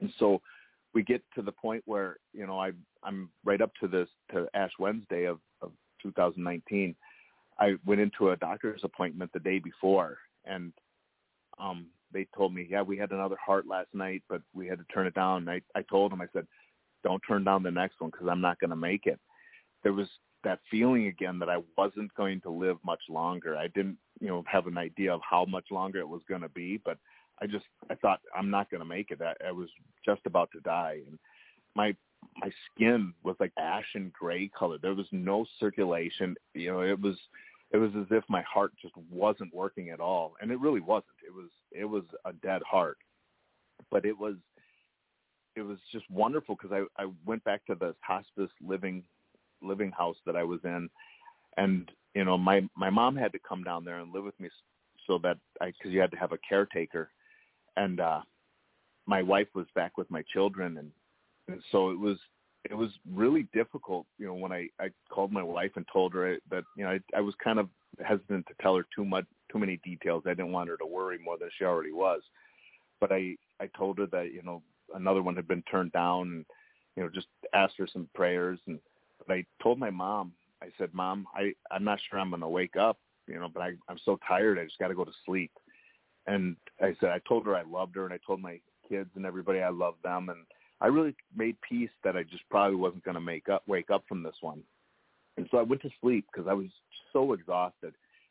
And a little while later, I got the phone call and they said, Brian, we got a heart and it's a good one. We need you to come in right now. So I went in and we ended up getting that heart that that very next day, which was Ash Wednesday. It was it was as if God had my heart in His hand that whole time, and He fulfilled what He had said. He was going to let me have that longer life, and and it's it's just so amazing how He's He's done this. COVID hit the year after that, and you know I was being tested all the time, and you know still I am always tested. My organs are have all been attacked. When they took my heart out, they they did a, a biopsy on it and they said there's no way this heart should have been functioning. It was completely destroyed.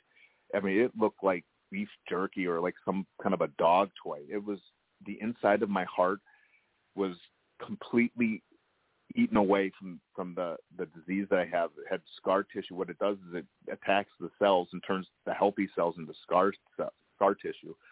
So my whole heart was completely destroyed. And they said, you know, without this part and without this part and this damage right here and this right here, your heart shouldn't have been functioning. We have no idea or no explanation for why your heart was still working at all.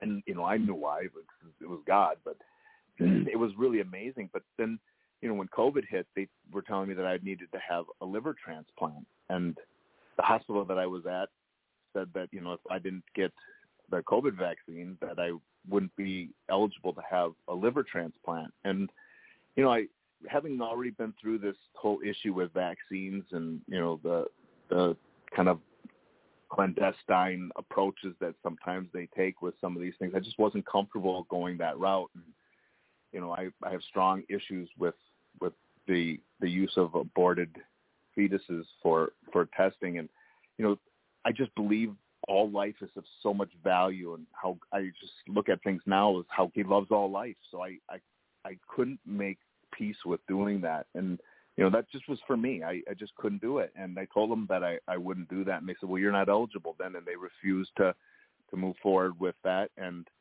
you know I put that into God's hands too. And since that point, my liver has started to heal heal up, and you know, it's just amazing what what God can do with with that confidence. You know, it was like when I was laying in that hospital bed, you know, looking at that crucifix. Until I had confidence that that God would would forgive me, that He would be there for me, I had to trust in Him. And when you do that, it it opens up the floodgates of His graces and really that's that's the whole message I bring back, you know, is that we have a God that loves us so dearly, so immensely that if we just get out of our own ways, you know, if we get out of his way, he can take over. And it doesn't mean that we become robots or or something, you know, inferior to who we think we are. We become better and we become more profoundly who we are meant to be. And that's really the message that that I I bring back praise God. And um, uh, I think for me, this is the most important question, and I think uh, I, I know from the people that write me and communicate with me in different manners, um, would also have a similar uh, type of curiosity as well. And I, I so the the what do you do? Okay, so in other words, so, you know, I, I tongue-in-cheek, I say this this program is more about applied Christianity than it is about you know churchianity, because we need to get out of that that trap of churchianity and seek God and make it real in our lives. And and so part of that is, you know, I I, I you know, kind of like uh, uh, tongue in cheek earlier today, I say I, I, I sometimes get the feeling, and boy, it sure seems th- this way uh, historically, that I end up going through something really, really hard, and then after I get get through it, the Lord shows me a few things in the Scripture, teaches me a few things, and then I can look back on it and go, okay, I get it. I know why I had to go through that, and you know. But anyway, here to circle back you you know regarding suffering joyfully. You know, it's one thing if you've been taken to heaven and you've had that powerful emotional ecstasy-filled experience. And what about all the other believers that are that don't have that? Now we're blessed by your experience, and that's that's a hallelujah and an amen. However, what would be your recommendation to those of us who don't have that to fall back upon to learn to to suffer joyfully because I'm kind of like a version of Peter. You know, I'm I am a over I'm I, I'm I don't know if if you were to put like a bar graph up, uh, my my emotional uh, makeup is it, it's very very high. So uh, I I you know I tell people that you know I'm essentially a highly sensitive person or an HSP by definition, and that I I probably align closer to Peter in his earlier days than you know, and I admit it. I I'm going to wear my heart on on my sleeve. I'm going to become James five sixteen, you know, I'm going to help other people get through the things that they have to go through because I've already been there. Now, that being said, I still struggle a lot Okay, uh, you know when when we're going through the kind, you know. So, like, if a person is going through, and I don't want to downplay the significance of all the things you've been through because it had to have been absolutely horrific, but but also when a person is going through continuous medical things and everything, there there becomes a type of acceptance that occurs after you go through your five stages of grief and all that kinds of stuff. You come to a place. It doesn't make it necessarily all that much easier, but it there's a there's an emotional stabilization point that occurs. Um, but anyway, what about the rest of us? You know, we don't have that to fall back upon. So when the giant quarry truck of ugly is backing up and we hear that dreaded beep, beep, beep, and we're about to get pummeled, and we know we are, and it's going to be horrible to go through it, and it is. Uh, you know, I I could sit here and give you case study after case study after case study of believers that I've been ministering to for over a decade, and I'm telling you, it's some pretty horrible stuff. I mean, right out of the bag Yeah. of the worst case ugly, and and I'm saying okay, what's the trick? Because none of us have that trick. Okay, we, you know, sure, I'll tell people keep your mind stayed on things above and not on things of this world. Uh, you know, Colossians three two. I, I tell people to focus on, uh, you know, get, get your get, get get yourself a copy of the book Intramuros. You know, My Dream of Heaven, written by Rebecca Springer. Read it. You know, we need to spend more time, uh, you know, dwelling on God, dwelling on where we're going, dwelling on the excitement of all of that, and to try to pull us out of the inevitable reality pit uh, that you know that we're trapped in in this prison fallen one third or whatever you want to call it. And it is. This is a horrible planet. I mean even god himself back in genesis uh, 6 give or take said that he regretted putting man on this planet and he and he had, he, he was having second thoughts about it. Um more than once. I mean you know even with moses you know coming before him and saying please you know don't don't wipe out the israelites. It'll make us look bad in front of all the egyptians. So i mean you know this is ugly. The, the, the time that we are on on this earth, I mean, honest to goodness. I mean, anybody who's paying attention. Now, if you're now if you're busy, you're distracted, you got a billion things going on with your family, you might not know. But the listeners of this program know very well that we are deep into the Olivet Discourse. We are about a third of the way through Revelation chapter 6. And this earth is more ugly and sinister and satanic and disgusting and filthy than it has ever been in the history of the world. And and it's exceedingly difficult to get to keep it together. Okay, even Ecclesiastes 1 uh, uh, uh, 7, I believe it is, says, uh, you know, the more the more knowledge that we have, you know, the, the more sorrow that we're going to have. So again, what's the secret? Um, you know what I mean? Because yeah, I, for the life of I- me, cannot think of anything. I mean, if I could just, you know, put a little red dot on my forehead and push it as a button and say, "Oh, I suddenly have joy," even though I'm getting the dickens kicked out of me. You know, I mean, Yeah. where's the joy button? What do we What do we do? Yeah. How do you do it? I totally get what you're saying. I, you know, this is this is such a common experience that you know people have this reaction because we we all know what it's like to suffer in, in a way, or to not want to suffer because we can look at something and say, I don't want that. That's that's not for me. Please God, don't give me that. But whatever He does allow to come to us, if we can look at it and say, this is my ticket to salvation. This is the thing that's going to help me get there because he doesn't let us have things that aren't good for us. You know, he does let us have consequences of our own our own actions. You know, if I eat a bunch of tacos, God doesn't have to punish me with that. Nature does that just for for him. You know, it, it, I know not to eat a bunch of tacos and think I'm not going to have you know little GI discomfort afterwards. But these the things that we're talking about this this suffering that that comes that just seems as if almost like a test, if you will. I think a lot of people, you know, hesitate to call it a test, and we, you know, we don't really know where it's coming from. But this massive kind of suffering that seems almost to where it's going to overwhelm us.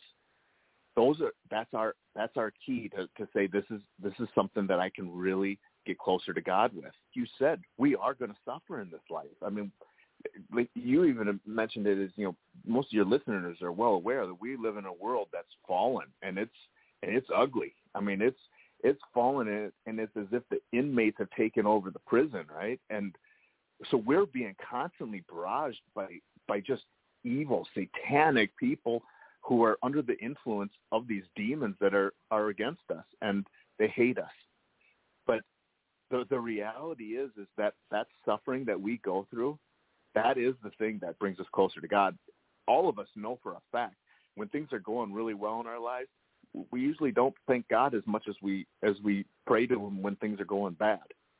When things are going wrong in our lives, that we're facing facing some kind of a, a dilemma or or even just a, a, a trial of some sort, we usually get right down on our knees and we're praying to God with this this intensity that we should be living our whole lives doing. We should always be praying to him like that. But sometimes it takes us just like the Israelites in, in the desert. They they had to constantly be broken down because we're willful. We we forget how wonderful God is, and we start to say, well, you know, Egypt wasn't so bad. You know, we can go back to that slavery. We start to do those kinds of things as as human beings, and those those moments where we have to suffer, they really are the things that do bring us closer to God. And when we can look at it and say, you know, if our God had to come down from heaven and carry a cross, why do I think that I should have to escape that? Why do I think that I'm so wonderful I can escape having to do the very same thing? And if we can get to that point where we can accept it, that's going through those five stages of grief. We have to realize that this life is not what we're meant for. We were we were designed and made to be in, in communion with God. You know, Adam and Eve chose to eat, eat that apple. So when they did that, they, they brought sin into the world. And that's where corruption and ugliness comes from and it's it's that sin that we have to battle against and we have to fight against. And you know suffering is is a is a cleansing way. It's it's something that that we really can't avoid in this life. And when we when we can learn to accept it that's when it it becomes a little easier. Doesn't mean that we still don't feel it because you know it wouldn't be suffering if we didn't feel feel the intensity of it. But it's it's trusting in God, knowing that He's there with us. You know, when I when I finally did that in that hospital room, I trusted in Him. I it, all that that fear went away, and the fear was the part being worse. It, it's it's the part that drives us crazy because we we realize our weakness, and when we when we learn that we can depend on Him and we can hold on to Him, just hang on to His cross, hold on to Him and, and His hand, that makes suffering much more bearable. You know that that that is absolutely very true. It's you know, and it's uh, it's uh, and and I think I speak for pretty much the vast majority of believers. Uh, you know, in a lot of cases, it is definitely easier said than done. Um, it does. What you said is absolutely a fact. Um, I, I oftentimes, you know, mention to people, don't forget, you know, there's no such thing as an atheist in a foxhole, and um, you yeah. know, and of course, uh, yeah, and uh, I'll hold up, you know, Isaiah 29 verse, um, I believe it's nine, where it says, "When when the inhabitants of the earth learn, uh, uh, when the inhabitants of the earth are, uh, are receiving judgment, uh, the, the whole world will learn righteousness," or something along that line. The point is that you know, in the darkness rises up the light. And and oh my gosh, there's so many historical examples. It's absolutely unbelievable. Like you know, for example, the um, the those the, the all the missionaries that were over proselytizing China were kicked out of China by Mao Zedong's rule. But then after Mao Zedong got deposed, you know, and, and went on when wherever he went, um, the you know Moody Bible Institute and all the lead, leading missionary groups that were over there were like, well, will we find any Christians left in China. Yeah. Well, when they bet, went back to China, the Christian population had multiplied something like times 150 or 200. They had like millions more Christians than than they than they had when they were uh, over there peacefully um, proselytizing. Yeah. So, so it, that that you're you nailed it, and and so I think I think where it really becomes now. See, then of course, if you do have and this is a generational thing. And some people would say it was, it's demonic, but I, I, I disagree with that because um, otherwise the Bible wouldn't have it all over it. You know, be anxious for nothing and all things through praise and supplication, let your needs be made known to God. I mean, the term anxious or anxiety appears in the in the Textus Receptus versions of the Bible so many times you could, you know, fill up a card catalog full of them. So the point is, um, you know, like there's one in Proverbs that says anxiety in the heart of a man causes, you know, depression or something like that. So, you know, it's not, it, the Bible makes it very clear it's not a demonic thing like the Pentecostals would normally jump to that conclusion for virtually anything. If you're not walking around with a flag in your hand, running up and down the aisles going, yippee yahoo, we're all saved, and there's no contrite spirit, there's no fear of God, and and, and you know you Right. take the negative terminal, the battery off, and guess what? Current doesn't flow. So you just got a big pile of happy people full of presumptuous sin, which is a particularly egregious affront unto the Father. He wants us to be the tax collector in the parable of the tax collector and the Pharisee. He wants us to understand that we we are not worthy, and and it Yep. is a continuous process. We spend all that time on our knees, um, it- but yeah, I, c- I can tell you one thing. For one of my biggest problems is that I inherited, and I have other relatives too, it in my same generation. I inherited my my daughter has it, my my niece Dawn has it real bad uh, to the point where she had to get special you know special government funding because she couldn't work anymore. But um, you know, generalized anxiety disorder is where it starts out. Yeah. Okay, but it, but Yep. that that can lead into depression. And so what happened? Right. And it's funny too because whenever I look back at all the refiners fire or testing that God is, or maybe even chastening that God is putting me through for any one of a thousand reasons, when I look back on it later, I always see epiphanies. I see revelations. I see, wow, if I hadn't gone through that, I wouldn't be like, wow, I wouldn't realize this. I wouldn't realize that. I'll give you an example. The last one I just went through was massive, massive layoffs at work. I lost so many, actually pretty much everybody that I could consider to be a friend is gone. And um and it was brutal the way it was handled. It was incredibly insensitive. But anyway, um and of course you you're pretty sure you're going to be gone too.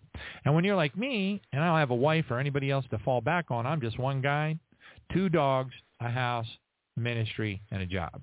And that's it. So you know, my burn rate, if I lose my job, my burn rate, it's like it's like the the best analogy I Yeah. can come up with is C-130 with both wings on fire. okay? So anyway, so that puts, you know, a little bit of earthly fleshy fear in you, but to your point, you're absolutely right because um two different things. If God wants to affect a noteworthy change in your life dynamics, he's going to have to burn down your house because you're not going to leave it voluntarily unless you have another plan and you want to move. I mean, we don't a lot of people don't think about those kinds of things, but sometimes God has to make something really, really, really bad happen in order to change things up and get you relocated and get you to where he needs you to be because he sees the beginning from the end. So you got that dynamic. But then the other dynamic is one that I still struggle with, and I shouldn't. And I always end up having to go back and apologize to the Lord. You know, that godly sorrow thing that you feel, you know? And it was it's this like like one time it, I'll never forget it. I had so many Christians stabbing me in the back with websites, you know. I mean, it was vicious. And one in particular was exceedingly well known, millions of hits, da da da da. And he put up a highly lib- libelous web page just to disparage and destroy my life. It was even linked over to my workplace, and it was pretty horrible. And I got afraid because it wasn't just that guy attacking me, but there were other people attacking me too, and it was just it was coming at me from all directions. It was just unbelievable. It was like the Tet Offensive, and I was the last guy alive, you know, and it was unbelievable. And I I got on my knees and I was crying to the Lord, please help me. You know, and I'm I'm not talking about five minutes of prayer here. We're talking about 20 minutes of very heartfelt, tear-filled, Right. King Hezekiah-like prayer. And I got up from the, and I'm still nervous. I'm still having an anxiety attack. I get up from the chair and I'm like, okay, I got to go to work now, that kind of thing. And I get to the door of my bedroom, and out of the clear blue sky, I hear like in my spirit, I hear, Do you know who I am? Do you know who I am? And I felt bad because the Lord made such a vivid point at that moment. It was like, if you really know who God is and that he is in charge of Satan, that he is in charge of all the things that are happening on the earth, and you read your Bible and you understand your Bible, there's a big difference between reading it and understanding it. I'm sure you realize that. Okay? Yeah. But anyway, you know what I'm saying?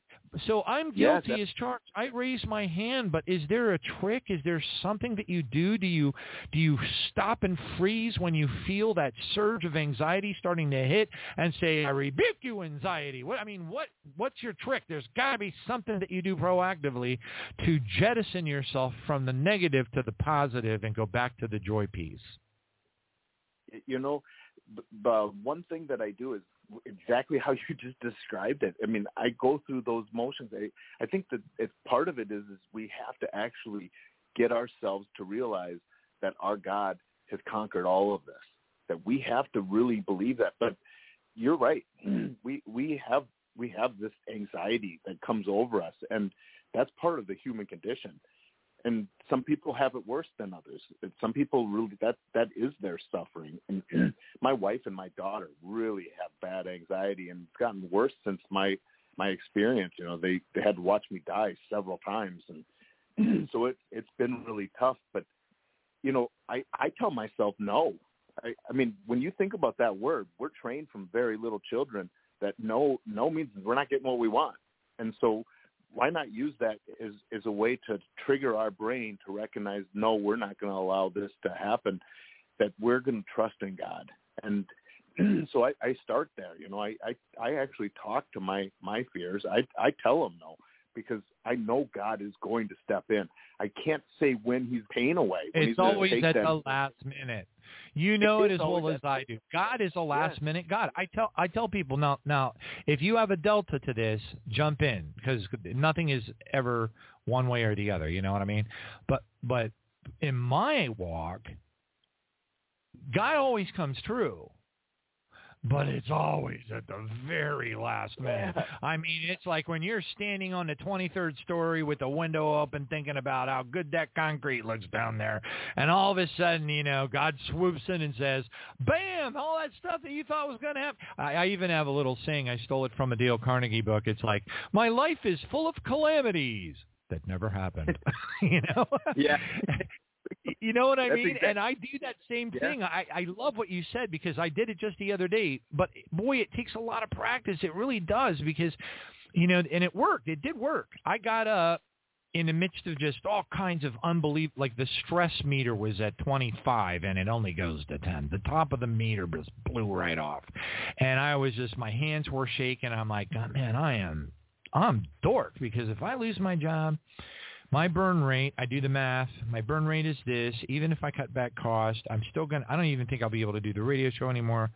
So the impact, and, and then, you know, there's uh, people that depend on the stuff because I help people, and and it's just it's just a huge ripple effect, and then of course that adds to the anxiety. And I got up in the middle of all this, no joke, just this. I think it was like Friday morning or uh, something like that, and um or maybe Thursday afternoon, because they were just terminating people like crazy. It was unbelievable. I mean, just like one one right after the other, bam, gone, bam, gone, bam. I, you know, it was just horrible.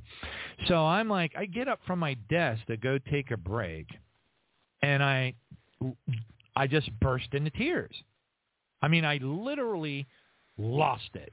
Um, it, it just, you know, all the stress, the anxiety, everything, seeing the people get kicked to the street, you know, I, I lost it. And I started to cry, and it was a good, deep cry, sob. And as soon as I got, oh, I don't know, three seconds into this crying, bawling, heaving thing, I just said, no, I will not do that.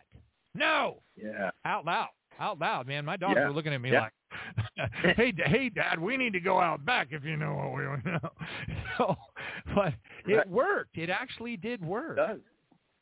You know, that's that's Yeah. the thing. I you know I wrote in my book. I I wrote down all these these things that had happened to me, and it was always like that. It was always that very last moment to get to to the point, and and I realized that you know when I look back on this, it wouldn't have had that kind of significance on, on or that impact on me had God just given it to me right away. I would have patted myself on the back and said, "Wow, I got through another thing. I did it. I'm wonderful. I'm great." Instead of realizing that I was weak, I was powerless, and I needed God. And beauty of him waiting till that moment. He doesn't do anything past what we can actually handle. If if if he did, we'd all we'd all die from fear. But he he comes in at that moment that he knows that now you can't deny the power that I have for you and the love that yes. I have for you. Yes, and part of the test, and this has been, I'm working on it, man. I'm working on it. I have not arrived. I'm holding on to the bumper of the Jesus bus, but I, but you know, but I, but I will say this. You're holding on. Yeah, if you're holding on, you're doing pretty good. But anyway, um, but to your point, you're you're absolutely right. Um, uh, I've been telling people from my own personal lessons. I I'm like, look, you know, I, I carry like laminated cards with scriptures and stuff every everywhere I go. I don't want to, you know, I even get kind of a little panicky if I change a shirt and I'm like, oh no, where's my cards? But uh, like like Mark eleven twenty three, it's like Jesus essentially promising us that whatever we ask and pray and believe in His name, we will receive it. So I hold this card up. I'm like, you know, Jesus, I, I, you're not a man that you would lie, and I know you're not a fibber.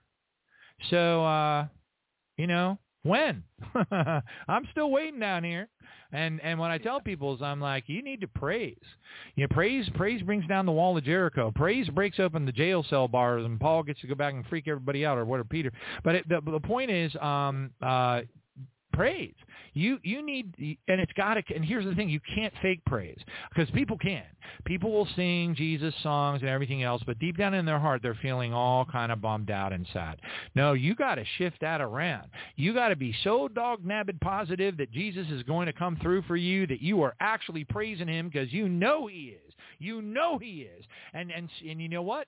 God will still make you wait until the very last second as part of your test. Because to your point about the Israelites, it says in Psalm 78:41, it says again and again they, the Israelites, tempted God and limited the Holy One of Israel. So the second that we stop having faith, the second that we, you know, aren't praising from the bottom of our heart because we know we're going to receive it, we are actually forfeiting what we would have received otherwise. And then you sit there feeling like God never answered your prayer at all. You got to pray through. You got to praise through. You got to push to the very end. And I'm guilty as charged, man. Sometimes so many quarry trucks of ugly dump on my head at one time. I'm too busy pulling off all the ugly, you know, freaking out. You know, it's kind of like when a tornado's ripping the roof of your house off. You're not exactly sitting there going, you know, well, I wonder what I'm going to have for breakfast tomorrow. You know, so anyway, it's a thank you so much for that because I, I I'm actually amazed really that that you are you do the same thing that I just did the other day and what I did the other day was my first time doing it. Uh, you know, I, I'm 60 years old. I've been doing this radio show for like about uh, approaching a 12th year, so I can tell you, you know, if I'm still struggling and but you know but you know how it is, Brian. I'm preaching to the choir. When you start the walk the way God wants you to walk, it's the land of purple hearts and silver stars. okay, you know if you're doing yeah. damage to the devil, it yes. doesn't. You know your ride doesn't get any smoother. You know what I mean? No. no, and, and, and you know it's the opposite. That's where we know we're doing the right things. I mean, if it was if it was all easy, then we wouldn't have an enemy that's attacking us, and we would probably be in his clutches and in far more danger than we could ever imagine.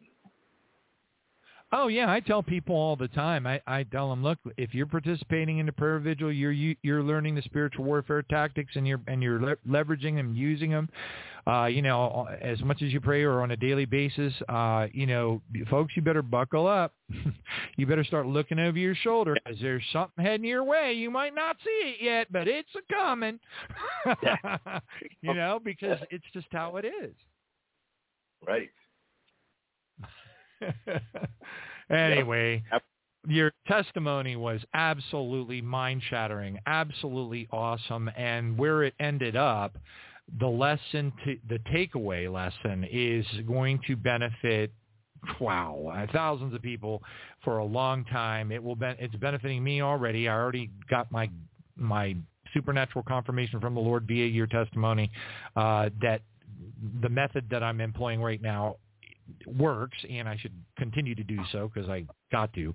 Um, but everything was just an awesome. And tell us about your book. Tell us about your website. Where do people go to get it? What's the name of your book? Uh, this is uh, something that I think is a wonderful witnessing tool for all of us. Well, the name of the book is From Sudden Death to Paradise, and it's I, I used the pseudonym, so I, I used the pseudonym T.S. Dismas, and uh, it, I also have that as my. Uh, there's a website tsdismas.com. People can find me How do on you spell that? Facebook. It's How do you spell T, it? T S D I S M A S. And uh, you know, I, I use the pseudonym because I, I I chose Saint Thomas the Apostle and Saint Simon of Cyrene, the the guy who helped carry the cross. And Dismas was the good thief. That was his name. So I, I chose that because you know, they all have a bit of significance for me now that I uh, went through this experience. But so that's that's how I I've come up with that pseudonym. But I have a Gmail account, tsdismas at Gmail. People can email me there, and I, I interact and talk to people, and I mean from all over the world. So I, I try to get to all the, the messages, and I never never don't get back to people. So people can definitely contact me if they're going through something they want to talk. I'm open to that too. That's And awesome. Make sure I got this right now. Uh, T. Okay, so I'm gonna do, I'm gonna do the military thing on you guys. Okay, you listeners out there. Tango, Foxtrot, Delta, India, Foxtrot, M- uh, Michael, uh, uh, uh, Alpha, and Sierra. Would that be correct? Sierra. What what what's the second to the last one? The, Sorry? oh, yeah. Um, it's so it's it's it's T S Dismas. And that's Delta India. Is it Frank or Sierra? Oh, um, for yeah, it's Sierra for The, that. the third letter. It's Sierra. Yep, correct. Okay, yeah. so it's di- dismiss like Christmas, but dismiss. So when you don't show up at the Christmas party, you dismissed everybody at the party. Okay, I got it. Okay. right? So, uh, Yeah. so Tango, Foxtrot, Delta, India, Sierra, Michael, Alpha, Sierra. Dismiss. Got it. All right. Praise God at, at gmail.com. So you can reach um, Brian there as well. And uh, that's that's just absolutely beyond awesome. Praise God. Thank you so much for joining us tonight. Uh, you have helped me a lot. Uh, I didn't know that I hit the jackpot when I you know there's life and death in the power of the tongue and and and our reality is that you know we have got to arrive at that place where we you know, no matter it's it's uh I, one of my favorite verses in the bible although i wish i could practice it a little bit better is job thirteen fifteen though he slay me yet I will trust him. And that's where we all need to get to so that we can have peace when those quarry trucks are backing up toward you. Hallelujah. So anyway, thank you so much, Brian. Great time with you tonight. Learned a lot. Oh. It's applicable and it's going to change people's lives. I hope I hope uh, a lot of people look into your book as well. God bless you and thank you so much. Yeah, God bless you, brother. Have a good night. All of you, uh, amen. All of you have a good night. Hang in there. If you're in the American workplace, you're taking a beating. You can believe it. Just keep on, keep your head down, keep on praying, stay on your knees, confess your sins continuously, and uh, and you know, don't hurt your father's feelings. You know, work on it. And if you got an issue in your life and you keep on dorking up, you just got to need to talk to Jesus, get all the help that you can get. Believe, praise, believe, praise, believe, praise, believe, praise, believe, praise, and never stop. Never stop. And you're going to be wake up one day and you're going to go like, hey, wow. I can't believe I did change finally. And I could give you examples. It took years for me to change on something. So anyway, praise God. Thank you, Jesus. Hallelujah. We'll see you all Friday night. I'm sorry, Wednesday night at 7 p.m. And boy, oh boy, do I mean Lord willing. Hallelujah. Thank you, Brother Brian. Thank you all for joining us. Powerful testimony. Praise Jesus.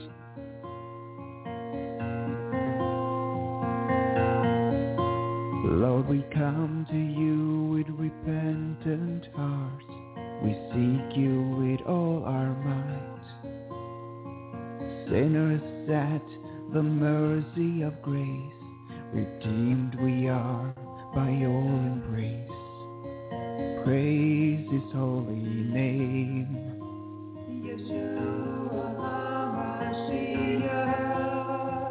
Praise the King of Kings.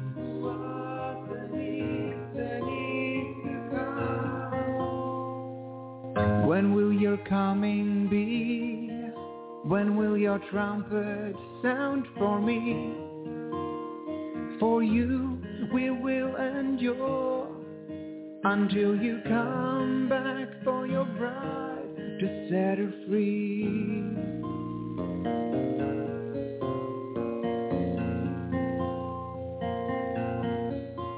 Write our names in your book of life. We are cleansed through your holy sacrifice as we lift your name on high. Renew our mind, renew our soul, remove the scars from our past and deem us righteous. We rebuke all deceptive lies. When will your coming be? When will your trumpet sound for me? Till then we will endure. We are the branches on the living tree. When will your coming be? When will your trumpet sound for me? Till then we will endure until you come back for your bride to set her free.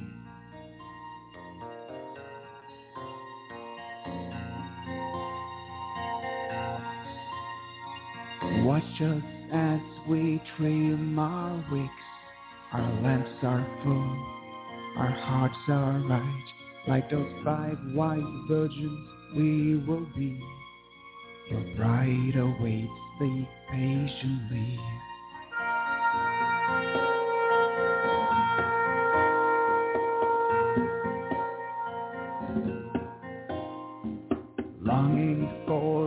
That blessed sound, the dead will rise, the churches gather, we're praying that we're worthy, Lord, to join our family.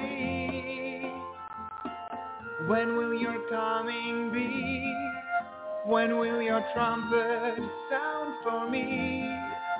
We will endure, and while we wait, we will bring forth the fruit of the light of Christ. When will your coming be? When will your trumpet sound for me?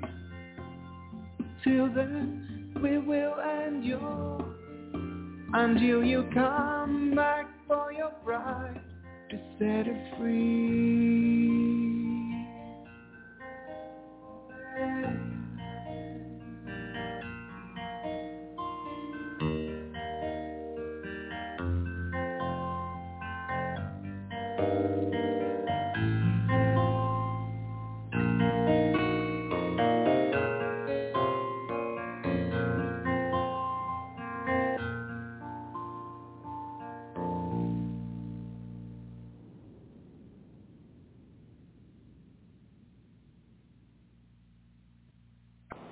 I shall lift my obedient children to the clouds, for they shall see my glory.